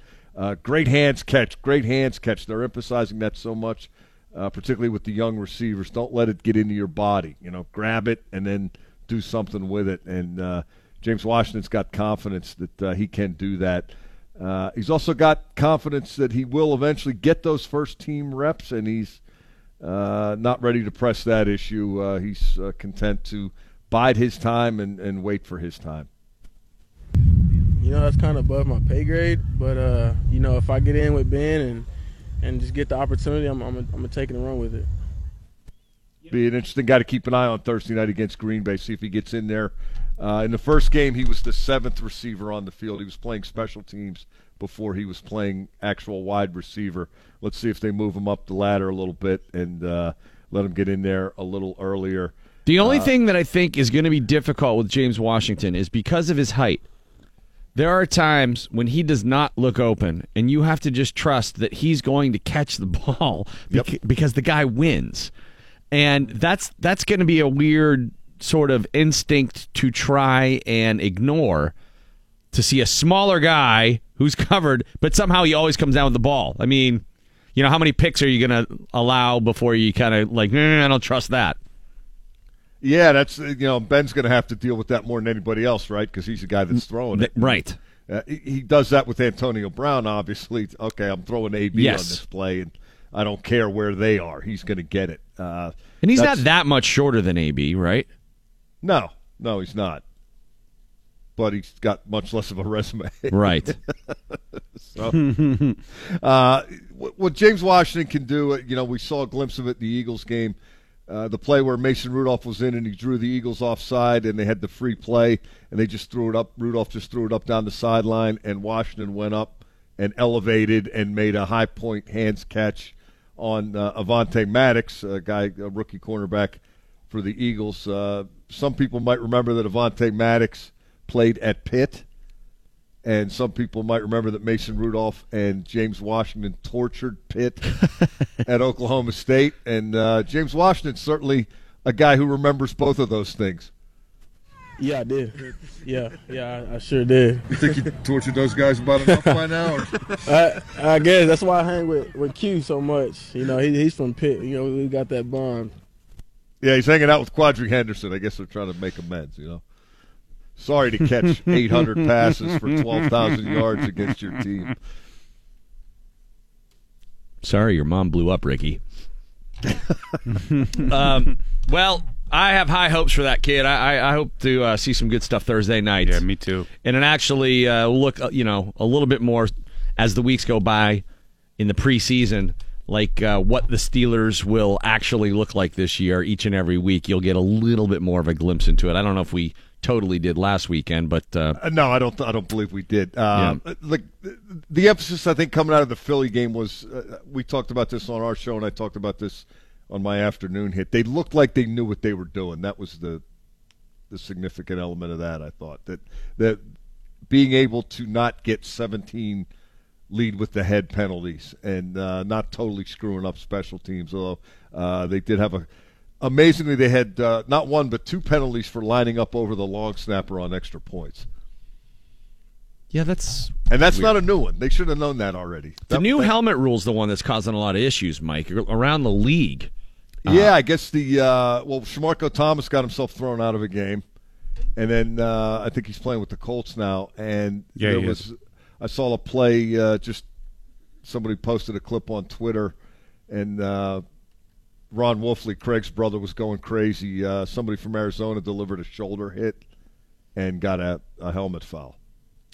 Yeah, it's going to be tough to uh, enforce that one all year properly because I think they just haven't taken into account how many actual football plays end up resulting with a guy going like face first into his chest and then the angle can make it look like the crown of his helmet is hitting Right. first, you know. It's going to be that- as a judgment call it can have pretty big impact on games going forward. But it's tough to c- complain about the league trying to do something about head safety in the NFL right now because they certainly have needed to try and figure out something. It's just this hard balance of, well, the sport is inherently violent. How can we remove the violence out of the sport and still keep it to, to, to be, you know, as dynamic uh, uh, of of a sport uh, as it has always been? It's Yeah, kind of been one the allure. I I think one of two things is going to happen on that. Uh, either I, I think they're going to be focused on it early in September, and uh, I think either the players will adjust as they kind of did when the the player safety initiative was first thrust upon the league, uh, and it'll everybody will start doing it the right way, or the officials will just stop calling it as often which sometimes happens when, when these things are implemented in a variety of sports. But Right. I haven't heard a lot of complaining about that out here. I don't know that that's sincere on the part. You know, talked to several of the Steelers defenders about it, and the stock answer is basically, "Hey, it's the rules. You have to play within the rules." And you've heard Mike Tomlin emphasizing that's what they're trying to do. I don't, I don't know if they're uh, really speaking from the heart on that, but they're trying not to uh, make it an issue, as they are trying Until not it to make becomes an issue in a game. And they're then- trying not to make a lot of things an issue out here. Well, Mike, don't you go making things an issue, okay? Don't don't be like the media and start blowing things up that are already blown up by the team themselves. Bill, if I blow something up, it's because it needed to be blown up. You know that. Mike, was there any danger of any of the journalists being impersonated by somebody on the field on Saturday? Yeah, what, what do you do? Put on weight and look stupid? What paper was it that you said you wrote for again? Why do you have a crayon in your hand? Did you see that guy that was? I did not. I, I you know, I'm not Oh. down on the field for the uh, the exact start of the pre-practice warm up, but uh, I saw a couple of pictures, and uh, I think they should have put him in a drill. Yeah. That's what Randy said. Oh, if you, it would have been Line great. 'em Just up. Oh, you first, wanna hell, play? First drill, Oklahoma's with Big Dan McCullers. Yeah. hey, Stephon Tuitt, come over here. We're going to do a drill called Pro Defensive End against Jackass. Yeah, dude, I'll tell you what. Right now, Oh dear lord. you think a lot of people show up at camp as it is? You start doing that. Better build a new highway out there. pros, versus Joes? That's yeah. There right. you go. Uh, Mike Prisuta live from Steelers training camp here on your home of the black and gold, 102.5 D. Randy Baumann and the DVE Morning Show, along with Val Porter and Bill Crawford. Le'Veon Bell, of course, holding out. not at camp. The only video of his workouts that has emerged so far is of Lev in a strip joint smacking a pock filled stripper ass. And former Steeler star LaMarr Woodley had something to say about it. TMZ Sports tracked down Woodley, and uh, here's what he had to say about Lev. You know what? Uh, Le'Veon Bell proved he's one of the top backs in the league, uh, one of the top players in the league, not only a running back but a receiver. Um, so we all know playing uh, playing running back is not for long at that position. So Right, right. you know he wanted his money. He wanted some Right. guaranteed money. Uh, so right now he just he's just enjoying himself. I think he's still gonna come back and uh, have a great season uh, like he did last year. Okay, but any advice for Lev? Uh, definitely. You know, I, I understand what he's doing. You know, but at the same time, you got to got to keep the attention down a little bit. So no strip clubs? No strip club. you no, reckon? no strip club. You know, uh, it's, it's okay. It's okay to have a little fun. Yeah. Uh, but I have to say, no strip club. Stay out, stay out the limelight like that way and just just work because the big deal about to get ready to come. No strip clubs. No, not at all. None. No. No strip clubs. No. None. F it. No. Yep. All right. I like the new additions. no, not at all. But he said, look, hey, you know, football doesn't work. He kind of likes his uh, rap career. F it. No. Stay in the studio because that's him. You know, that's Yeah. his uh, that's his diary. That's his chance to go out there and, and speak his mind a little bit and enjoy what he's doing. He still got to have some fun, but I say stay at the strip club and that's type of limelight. There you go. Well, so Lamar with some advice for Le'Veon Bell: stay out of the strip club. Just make rap music. Just make terrible hip hop. Stop slapping ass. I'm not. Slap at the ass. Slap at the ass. Stop slap at the ass. Well, like we discussed last week, you know, I slap at that ass, man. slap at the ass. It looks like uh, you know when you see that stripper that he got the B squad. But I I was told by somebody out of Steelers camp like, no, that's what it's all about down in Miami. That girl, she makes a lot of money. I refuse to believe this. She is the kind of blue chip recruit strip joints look for down there. No way. She has a certain quality in that area that is a big uh, attraction. In that area, do you mean geographically or Both. yeah. physically? Physically. Both physically and in that geographically. area. No, They I- like big I- I- butts. I, don't think she would, uh, and they can't deny it. Dude, by the way, yesterday I was driving. You know how, like, there are those marquees that businesses use and they just put random facts on there as you're Mhm. driving past. They'll be like temperature, uh, time, and then it'll have like a random celebrity, like happy birthday, whatever. There was this law firm that has one on Banksville Road, and yesterday I was driving up and it said, Happy birthday, Sir Mix a Lot. Hey, I mean, it's the guy's birthday. He was probably uh, smack a that ass somewhere. A, I was really ba- mad that I, I'd forgotten it was Sir Mix-a-Lot's birthday, but B, how's that helping How you does get that- anybody no, in the... No, nobody cares about Sir Mix-a-Lot's birthday. No. Like, which law firm should we use? You know, that one that told us about uh, Judy Garland's birthday. Why don't we do that? She would have been 89. Uh, well, she'd probably be older than that now. Judy Garland? Yeah. Uh, I think she's been dead for a while, hasn't she? know. That's what I said. She Yeah. would have been. All right, I screwed up the reference. Here's the point. Sir Mix-a-Lot's 55, which is Holy way crap. younger. Really? Wow. Way younger than I thought he was. But still, Oh, younger? like, is he still Yeah. performing? I don't know. I just always looked at him as young. When did just he? because When did he get knighted? I have no idea.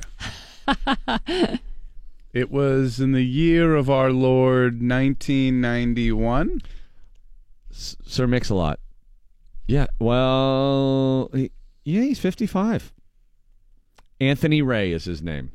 Happy I hope birthday. he still doesn't uh, perform because that's just weird. That that his act did not age well. no. He might go on those tours, like those package tours. Yeah. He prob- there's probably a cruise. I bet there is. Plus, he was on uh, Robot Chicken a lot. Maybe he's on Animal Planet. He His does. anaconda doesn't want none unless you got buns, hon. you said it like a Pittsburgh like waitress. We got buns, hon. We got his anaconda don't want none unless you's got buns, hon. What do you got coming up, Val?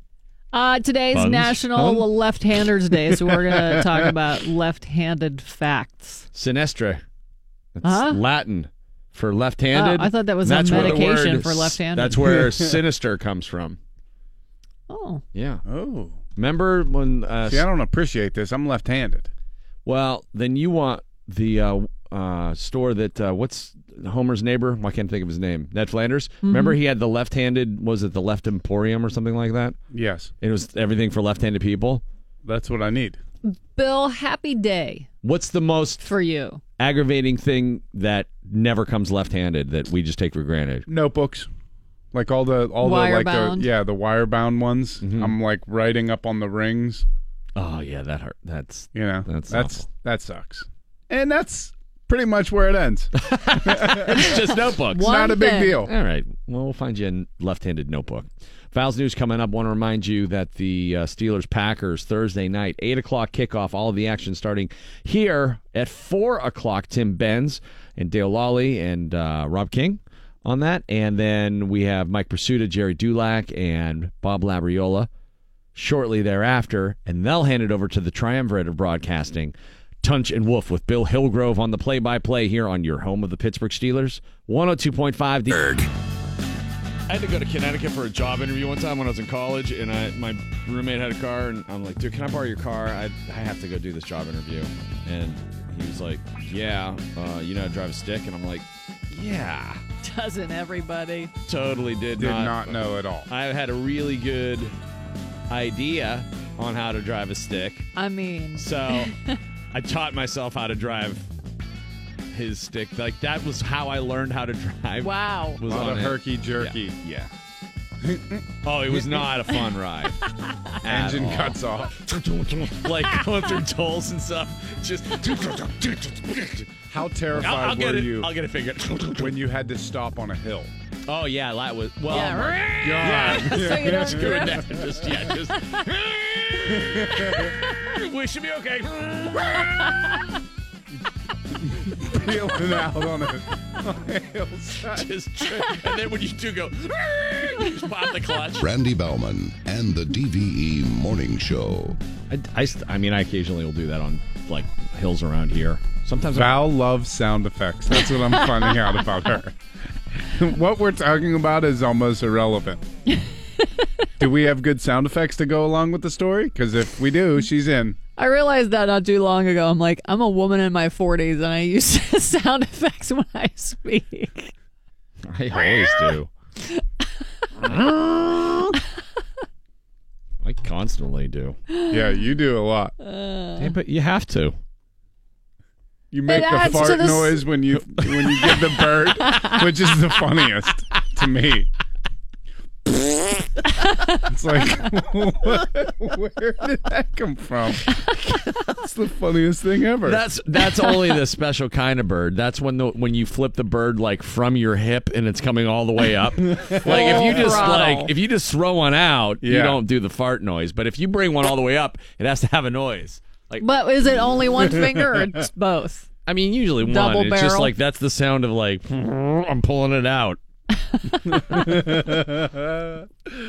Uh, Like, who, here- that guy? Great. Oh, screw him. All right, what do you got? Here's a Channel 11 Severe Weather Center forecast brought to us by Dormont Appliance. There's Center 11. It's 69 degrees at DVE. The news is brought to us by CCAC. The FBI is issuing a warning about a new type of extortion scam. The feds say con artists are sending letters to men threatening to expose their secrets to their wives if they don't send thousands of dollars in Bitcoin. Letters have been popping up all over the country. WJLA TV talked to a Northwest DC couple targeted by scammers. Jeff Stroll says he and his wife have been happily married for 14 years. He says he contacted the FBI after opening the letter. Uh, they say anybody who has gotten one of these letters or fallen victim to the scam should report it to the Internet Crime Complaint Center, which I didn't know was a thing. The Internet Crime Complaint Center. That sounds like another place that is just a total racket. Yeah, you go in there, it too. just Scam, puts yeah. a virus on your Yeah. computer. You're like, damn it. Today, Bill, is your day. It's Right. National Left-Handers Day. Boom. I'm not sure The what. stranger. We'll play Billy Joel the Stranger for you. Some facts about lefties 15% of the population is left handed. Four? So a small portion of the population. Four of our last six presidents were left handed Obama, Clinton, Bush Sr., and Reagan, all lefties. 50% of dogs are left pawed. I don't know what that means. found that half of dogs favor their left paw over their right. Lefties are thought to be more creative. While That's there- true. There's no Mhm. scientific proof many left handed people follow careers in the arts. It's not genetic, at least not entirely. Scientists think that your dominant hand is completely random because studies have shown that many twins have opposite handedness. However, mothers over 40 more likely to have left-handed babies. A study found that uh, babies of moms over 40 twice as likely to be lefties. According to an international survey, they drink more than their right handed peers. Left handed people make better athletes. It has everything to do with right handed people being able to effectively react and anticipate your movements. And most left handed people learn to be ambidextrous, not because they want to, but because they have to, because it's a right handed world. I mean, it is a right man's world, but I don't see it as anything beyond just like like desks when you're in school and notebooks. Yeah, it's you're getting it from the beginning. Like what? I, I mean, it's not really that tough. I'm a left hand living in a right hand world. I mean, it's you know, it sucks sometimes, but it's it's really not that big of a deal. Like, I mean, chill out. I mean, like, where's the? I, I just don't see the difficulty. Maybe I'm missing something. So celebrate your left handedness today, Bill. I will.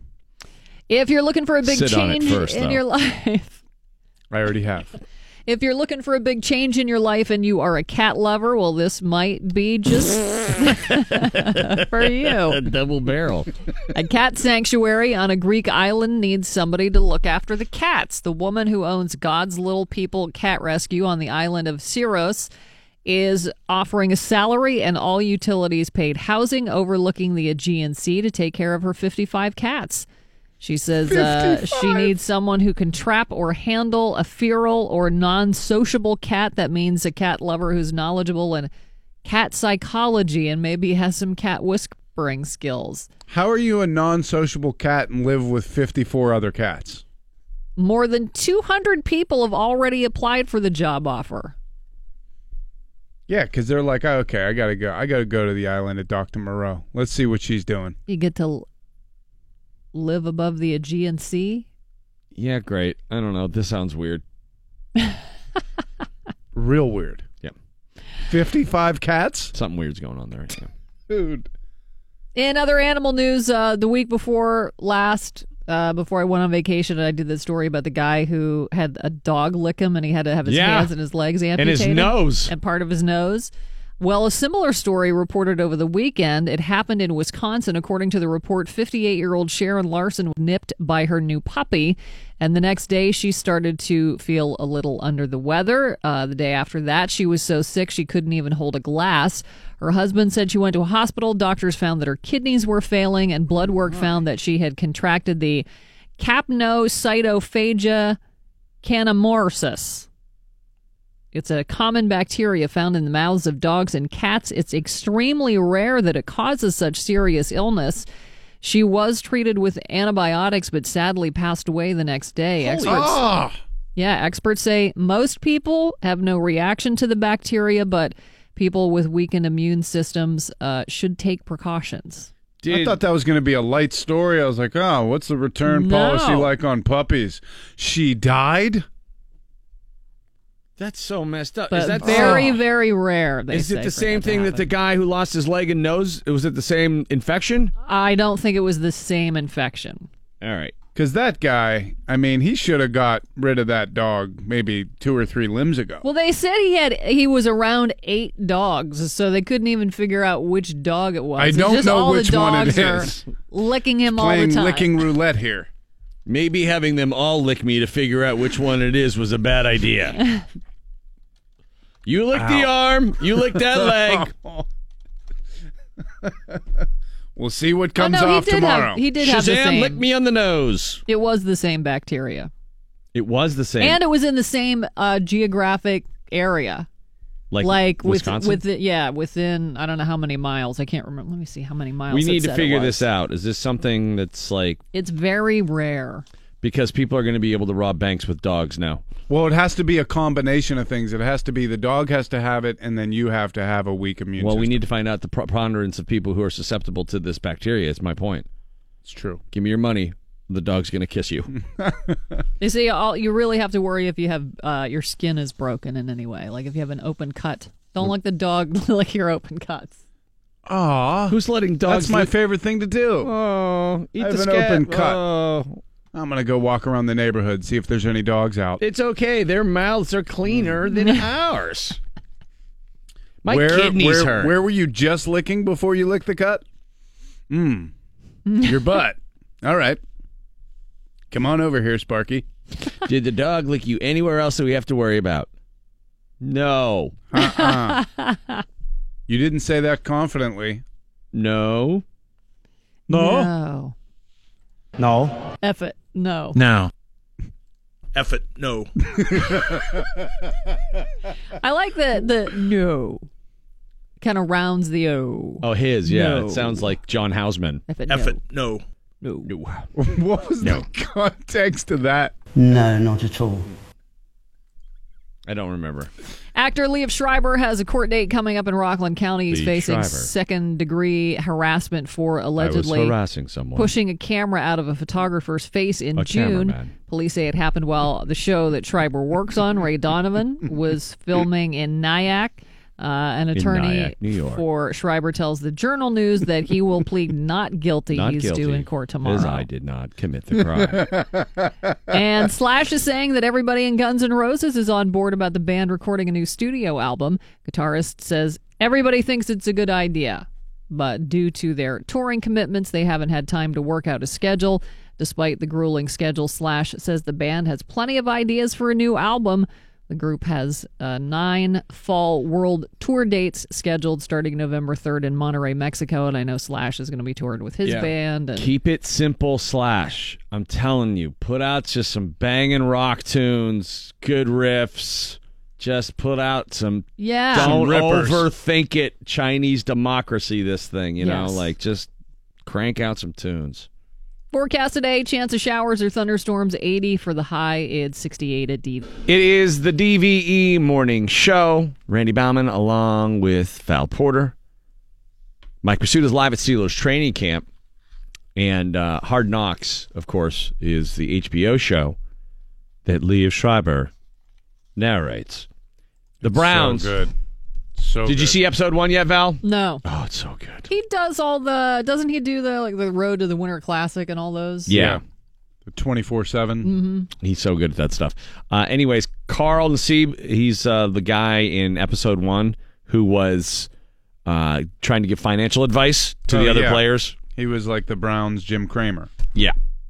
Uh, he said uh, he got in trouble because of how much he swore. His grandmother called him and chewed him out for swearing like that on television. I was bothered by it. It's the least egregious thing of everything that is on that episode. I know, but it's like he's egregiously and gratuitously swearing. Yes. It's like you can't be this smart about money and this dumb in delivering the message. I think he was trying to relate to his crowd. He's trying to trying to bring them in. Maybe he was hoping they wouldn't use the video. I don't know. I Like don't they had to edit Right. it so much that I wondered about it though because so much of there's cameras everywhere that are hidden. Like when Jarvis Landry did that flip out speech when he was yelling at everybody. Right. It was from like that bird's nest. Like, did he even know? Did he have any idea? Uh, every year at camp, they'll have comedians go out and entertain the troops. Our buddy Ralphie May, rest in peace, used to do it for the Steelers a lot. Uh, Gary Owen is a guy who does it a lot around the country for different teams. Yeah, and he he did the Steelers uh, a couple of times. It's at Steelers training camp. He showed up and performed for them. He's friends with all these guys. Uh, the last time he was here, he was hanging out in studio with Sally Wiggin. Sally, who caught a huge fish with Brett Keisel yesterday. I don't know if I you saw, saw that. that on Twitter. Good was for it her. catch and release? I didn't think uh, he threw Sally back in. Oh, he did. Yeah, Good. kept the fish. threw Sally in. Uh, ow, ow, ow. Last time he was in town, Gary Owen, he hung out with Sally, and the two of them were really they should take this on the road. I can't believe he's married to Daisy Fuentes. That's I was going to say, why She was am I like the blanking girl on- there for a minute. Wait a minute. Why am I blanking, hun? I, I know. MTV? Oh, okay. Okay. Remember the beach house? Yes, yes, yes, yes. Yeah, yes. those Okay, days, okay, you know, okay. with uh, the newfound sort of Yeah, yeah. awareness of everything that's going on right I mean, now. I was actually married then. the you were married then Yeah. to Richard Richard Marx? Marx. Corey Hart. No. Did they play Richard Marx at your wedding? Robert Famous. Yes, you were Sally Famous. Bobby Famous. Yeah, you were. You were Sally. Your husband's last name was famous? Mm-hmm. That's crazy. She was Sally Famous. Oh, oh, oh, oh, oh, oh my God. Horshack. He played, he was signed by the Cincinnati Reds way back in the 50s. And then he only played ball for Your three husband years. was signed in the 50s by the Reds? He was a lot older than I was, and I'm really old. No, really? Oh, I can do he was math, signed as an infant. Holy cow. No. oh, back in the 50s. Yeah, yeah, yeah. wow. Right, right. Oh, my God. No, no. So, so wait. What did so- he use? What, I mean, what But was he- your he- he song when you guys slept you know what? together? Like, what was this tisket, jam in this Look, Sally Ra- famous Randy, household? Randy you knows know? this is like way. And I said to myself, what a wonderful world. Kill it, Mr. Famous. I see stars, stars, redbirds. you saw Redbirds? I'll be wondering if my grandfather hit my grand. When my grandpa was hitting it from the back with I my think, grandpa. what's Was left of playing my, that? I think what's left of my career is now over. Oh no, no, everything's Ah. She said he was a lot older than me. This is what they got down. These guys. Big band music. Right. Comes out with the robe, drops it, shoo, shoo. Right now, that's every inch of Richard Martin. He's got a piano tattooed, tattooed on his junk. Richard I Marx think I, you know what? It wasn't the 50s. Not a baby Grant. I think it, was, it wasn't the 50s. I think it was the early 60s. Mm. I'm, I'm a little screwed Huge up. difference. Huge difference. Sorry about that. Wait, or Huge maybe difference. the late 50s. I'm, I'm confused. All right. Imagine Now I gotta start Can you figuring out the imagine math. having sex to this music? You got to wind the I mean, you do. Victrola You up can't- first. Yeah, you can be nice. That's that's, Set the uh, that's mood. It foreplay. wasn't this long ago. Wait, Yeah. no, What I is can't even address this. Can you imagine? Not we're not talking about you at all, Sally. We're just Sally, talking not about you. We're talking about the people who did Okay. back in the 40s have Can sex. you to imagine? Duke Ellington? 40s, we're talking sick. Hey, would you I like to know. come I back to said my we're not hotel? talking about you. Okay. Let's come back to the uh. hotel. You're winding. Yeah, you said the record player. player piano. Yeah. Would you like some wine? DVE Sports. Mike Prisuta's got your sports right now on the DVE Morning Show. Steelers back on the practice field yesterday, and afterward they put Ben Roethlisberger in front of the cameras and the recording devices. Uh, ben Roethlisberger didn't have a ton to say yesterday, but uh, he did say a few things that are worth revisiting. Uh, for example, he uh, actually had some nice things to say about Mason Rudolph and how the Steelers' rookie quarterback had performed last Thursday night in Philadelphia. Threw some really good footballs. Um, it wasn't too big for him. I think he uh, he had fun and enjoyed it. So apparently those guys are getting along. That was a, a little bit of an issue shortly after the draft, but you know, all's well that uh, progresses well here at St. Vincent. Uh, another uh, subject that Ben talked about was the seven defensive backs package that the Steelers are working on out here. Uh, they used uh, seven DBs at a time a handful of times in the last couple of years. It's not revolutionary, but it is very, very out of the norm, at least uh, for the way the Steelers have done business on defense in recent seasons. I think it's going to be a significant part of how they do it this year. Uh, ben Roethlisberger uh, asked yesterday if uh, anybody is making that package work or if anybody looks as if they're partic- particularly adept at playing with seven DBs on the field. Uh, here's how he responded. Mike Hilton.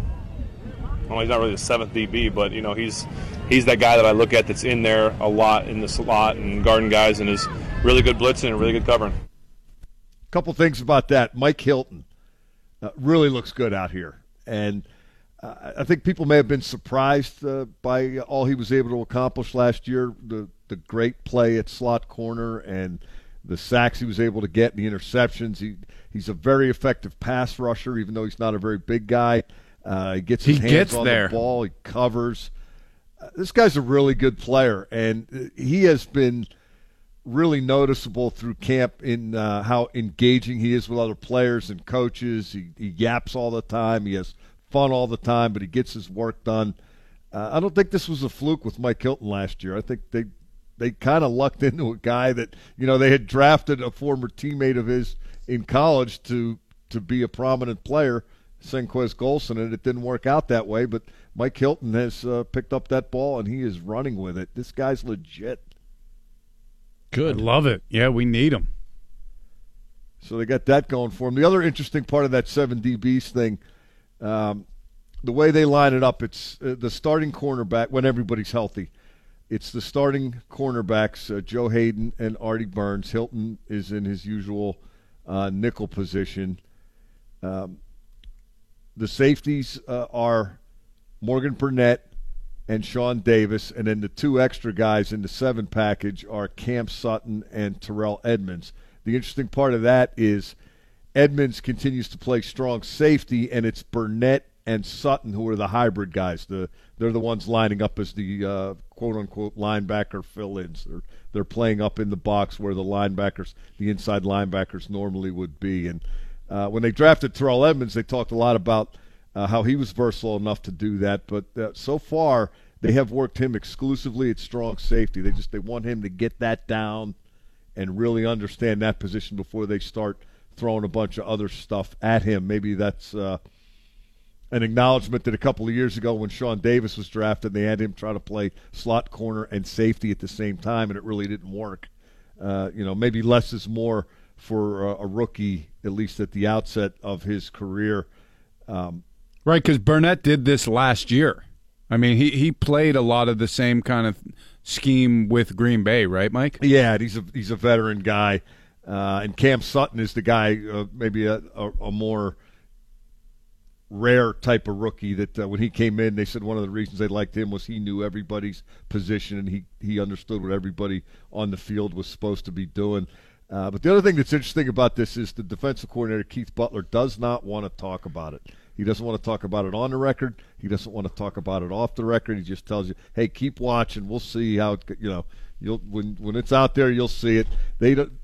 I'm really getting the vibe that they don't want to tip their hand how often they're going to use this. I might be uh, adding two and two and coming up with five, but I just get a sense that uh, they're going to spring this on Cleveland. Good. Wonder what uh, Coach Todd will have to say about that. I just uh, look. I, I I'm Coach- encouraged. Coach Todd's gonna get that team to score. And if our defense is as bad as it was last year, I'm not saying our offense isn't going to be capable of throwing up a whole lot, but Rusty Lev Bell against Cleveland last year wasn't so good. No, it was not. Uh, yeah, you know, uh, asking the offense to explode every game might be a lot to ask, but they might ask it anyway. Uh, ben, we heard from Ben today talking about how he thinks the defense is coming together, and yeah, they're getting their hands on more balls and making some interceptions, things like that. But uh, I, I think uh, I'm going to have to see a whole lot more with a whole lot more regularity before I start thinking that defense is going to actually have things figured out. But maybe the seven DBs thing will in fact be uh, an elixir for what ailed them a year ago. Uh, Terrell Edmunds talking yesterday about uh, he can cover tight ends, he believes, and he thinks he can tackle, and uh, it's not. The obvious counter to that, if you're an offense, would be to just run against it because there are smaller guys on the field. But uh, they think they can pull it off, I suspect. So uh, that's going to be interesting to keep track of that the rest of the way in the preseason and in the regular season. You might not see a whole lot of it in the preseason because I'm not uh, convinced they want to put a lot of it on tape and let people look at it, particularly Coach Todd. Right. In his fishing hat. Last but not least, everybody is wearing those now. Those bucket hats? Yeah, somebody was calling them Gilligan hats the other day. Yeah, they are Gilligan hats. I mean, I guess they protect you from the sun better than a football hat does, or a, baseball hat, rather. Well, But- yeah, there's not a bill on the back of a baseball hat unless Right. you're Sherlock Holmes. Sure. Uh, last but not least, uh, Mike Tomlin, uh, as we've talked about a couple of times, happy with the way the Steelers adjusted to the changes in rules. Uh, that included uh, how you line up on kickoff and kickoff return. But uh, Tomlin emphasizing this weekend that uh, that is going to be a continued study, and the Steelers uh, aren't just going to look at what they're doing; they're going to look at what everybody else is doing. You know, it goes beyond just the games and the stadiums that we're in. Uh, it's all the games. Uh, right now, I'm doing a good study on, you know, the 13 or so games from last week. In that area, I think all of us are taking the same approach.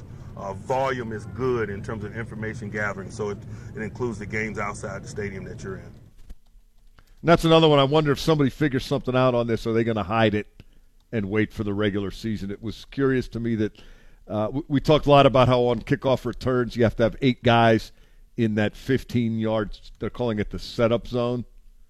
Both the Steelers and the Eagles went with a six across and then two behind, like a six-two formation in the setup zone.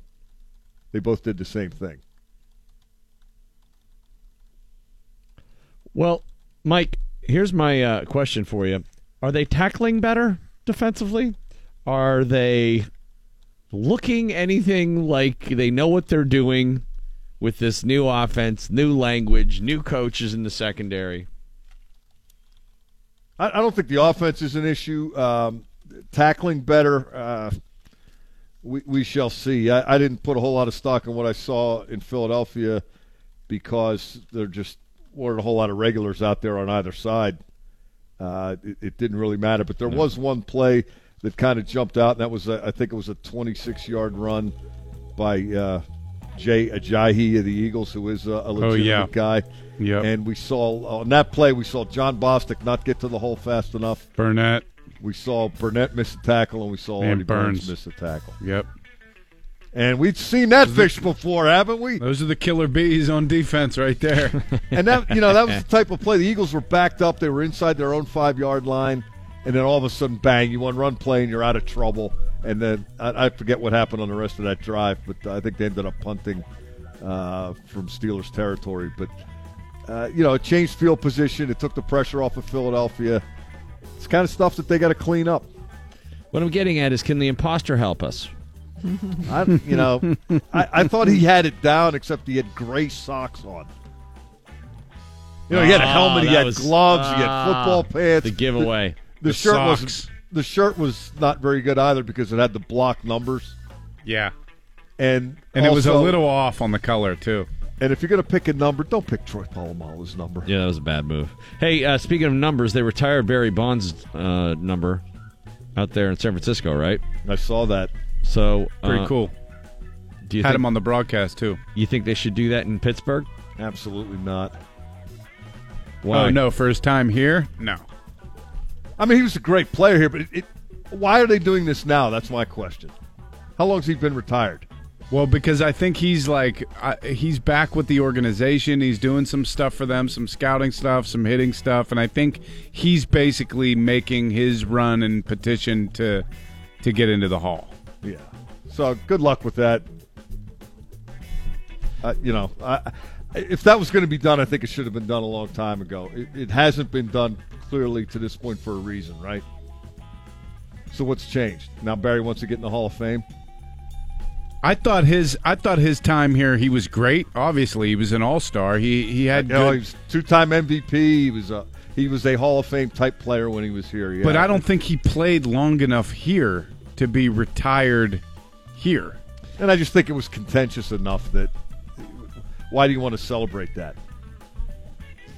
The thing I think is most uh, kind of hilarious about all that is time in San Francisco getting busted with the clear is that the guy from Balco who developed that stuff is the former bass player from Tower of Power. Really? Yeah, the guy who played in this band before Rocco was the bass player. He went on to form Balco and come up with the clear. Tower you want to ease on out your trick bag? Yeah, exactly. Hey, I didn't see Leyland's speech. Did he swear and curse him out again? Yeah, sure, sure, sure. Did he just play that video from spring training? Uh, I've had it with this. A buddy of mine took a picture of a bar out there. It said "Smoking allowed." Jim Leyland, welcome. That was a pretty cool game, though, right? I mean, with all the Bucco fans, all the like, The Pirates Bonds jerseys, the the McCutchen similarities, and I just the whole thing came off as weird to me. It was like from the side of both organizations. You know, the Pirates putting them in the broadcast booth. What, all of a sudden, all's forgiven now? Like enough time has passed. You you were a jerk and, and you were a steroid guy, but ah, so what? he's on his apology Fans tour. don't care about the jerk thing that much. I don't know. I think they see him as a guy. Plus, it's been so long. Yeah, it's been a long time. Revisionist history helps everybody in that regard. Yeah, that's just. I, I mean, obviously the guy's credentials. Like he was a Hall of Fame caliber player with the Pirates before he became, you know, the human home run machine. Um, but I, I know the, the the jerk part. It wasn't just the media that complained about that. The organization complained about that too. But you think Pete Rose should be in the Hall of Fame? Absolutely. But you don't think Barry Bonds should be? Well, the Hall of Fame has told uh, people not to vote for uh, steroid abusers. Now, how you actually prove that in each individual case, I'm not certain. But uh, Yeah, one guy bet on the game as a coach. The other guy, you could argue, cheated to play the game. His numbers, we'll never know how those numbers were altered by his substance abuse. Willie Mays well, thinks I he think should we- be you, know, you get an idea looking at his pirate stats. He hit more home runs and stole fewer bases, and was you know less of a dynamic, Right. all around player. His whole he- head changed. Yeah. Do you think Pete Rose seriously ever bet against the Reds and then managed the game so that they would lose? Yes. Oh, I don't. I don't know. I don't know. I don't. know. But I think as a player, he should be in for sure. He's the hit. yeah, king. that's a that's a good point too. His his transgressions were as a manager, unless they think he was betting when he was a player, I just thought he was so competitive and such a maniac to win. I mean, he ran the guy over in the All Star game, Ray Fosse, um, and he's the all time hits leader. So you could argue Barry's the all time home runs leader. Uh, I mean, I Asterisk. think at some point you're going to have to start letting that generation. What are you just not going to elect anybody from the '90s? It's looking that way, isn't it? Mike so Prisuta, live. I guess you know the time thing. The point Val mentioned, uh, time heals all wounds. Maybe uh, all the people that are voting now will be dead eventually, and new people will be voting, and uh, those guys They're just going to be looking at the numbers. Those guys will go in sixty years. Oh, how did we miss Barry Bonds? Mike live from Steelers training camp. More tomorrow, Thursday. Steelers head to Green Bay for Great Game stuff, Two of the Mike. preseason, an eight o'clock kickoff, and the pregame starts four hours before that, four o'clock right here on the flagship station of the Pittsburgh Steelers, one hundred two point five. Jeep Dodge Ram. Randy Baumann in the DVE Morning Show reports this morning that Aretha Franklin is gravely ill. Uh, we've talked about it earlier this morning, uh, and it's uh, looking pretty grim. She's uh, her family is asking for prayers, and uh, looks like uh, a long history of illness is finally catching up with Aretha Franklin. Here's Aretha with Duane Allman doing the wait. E. DVE.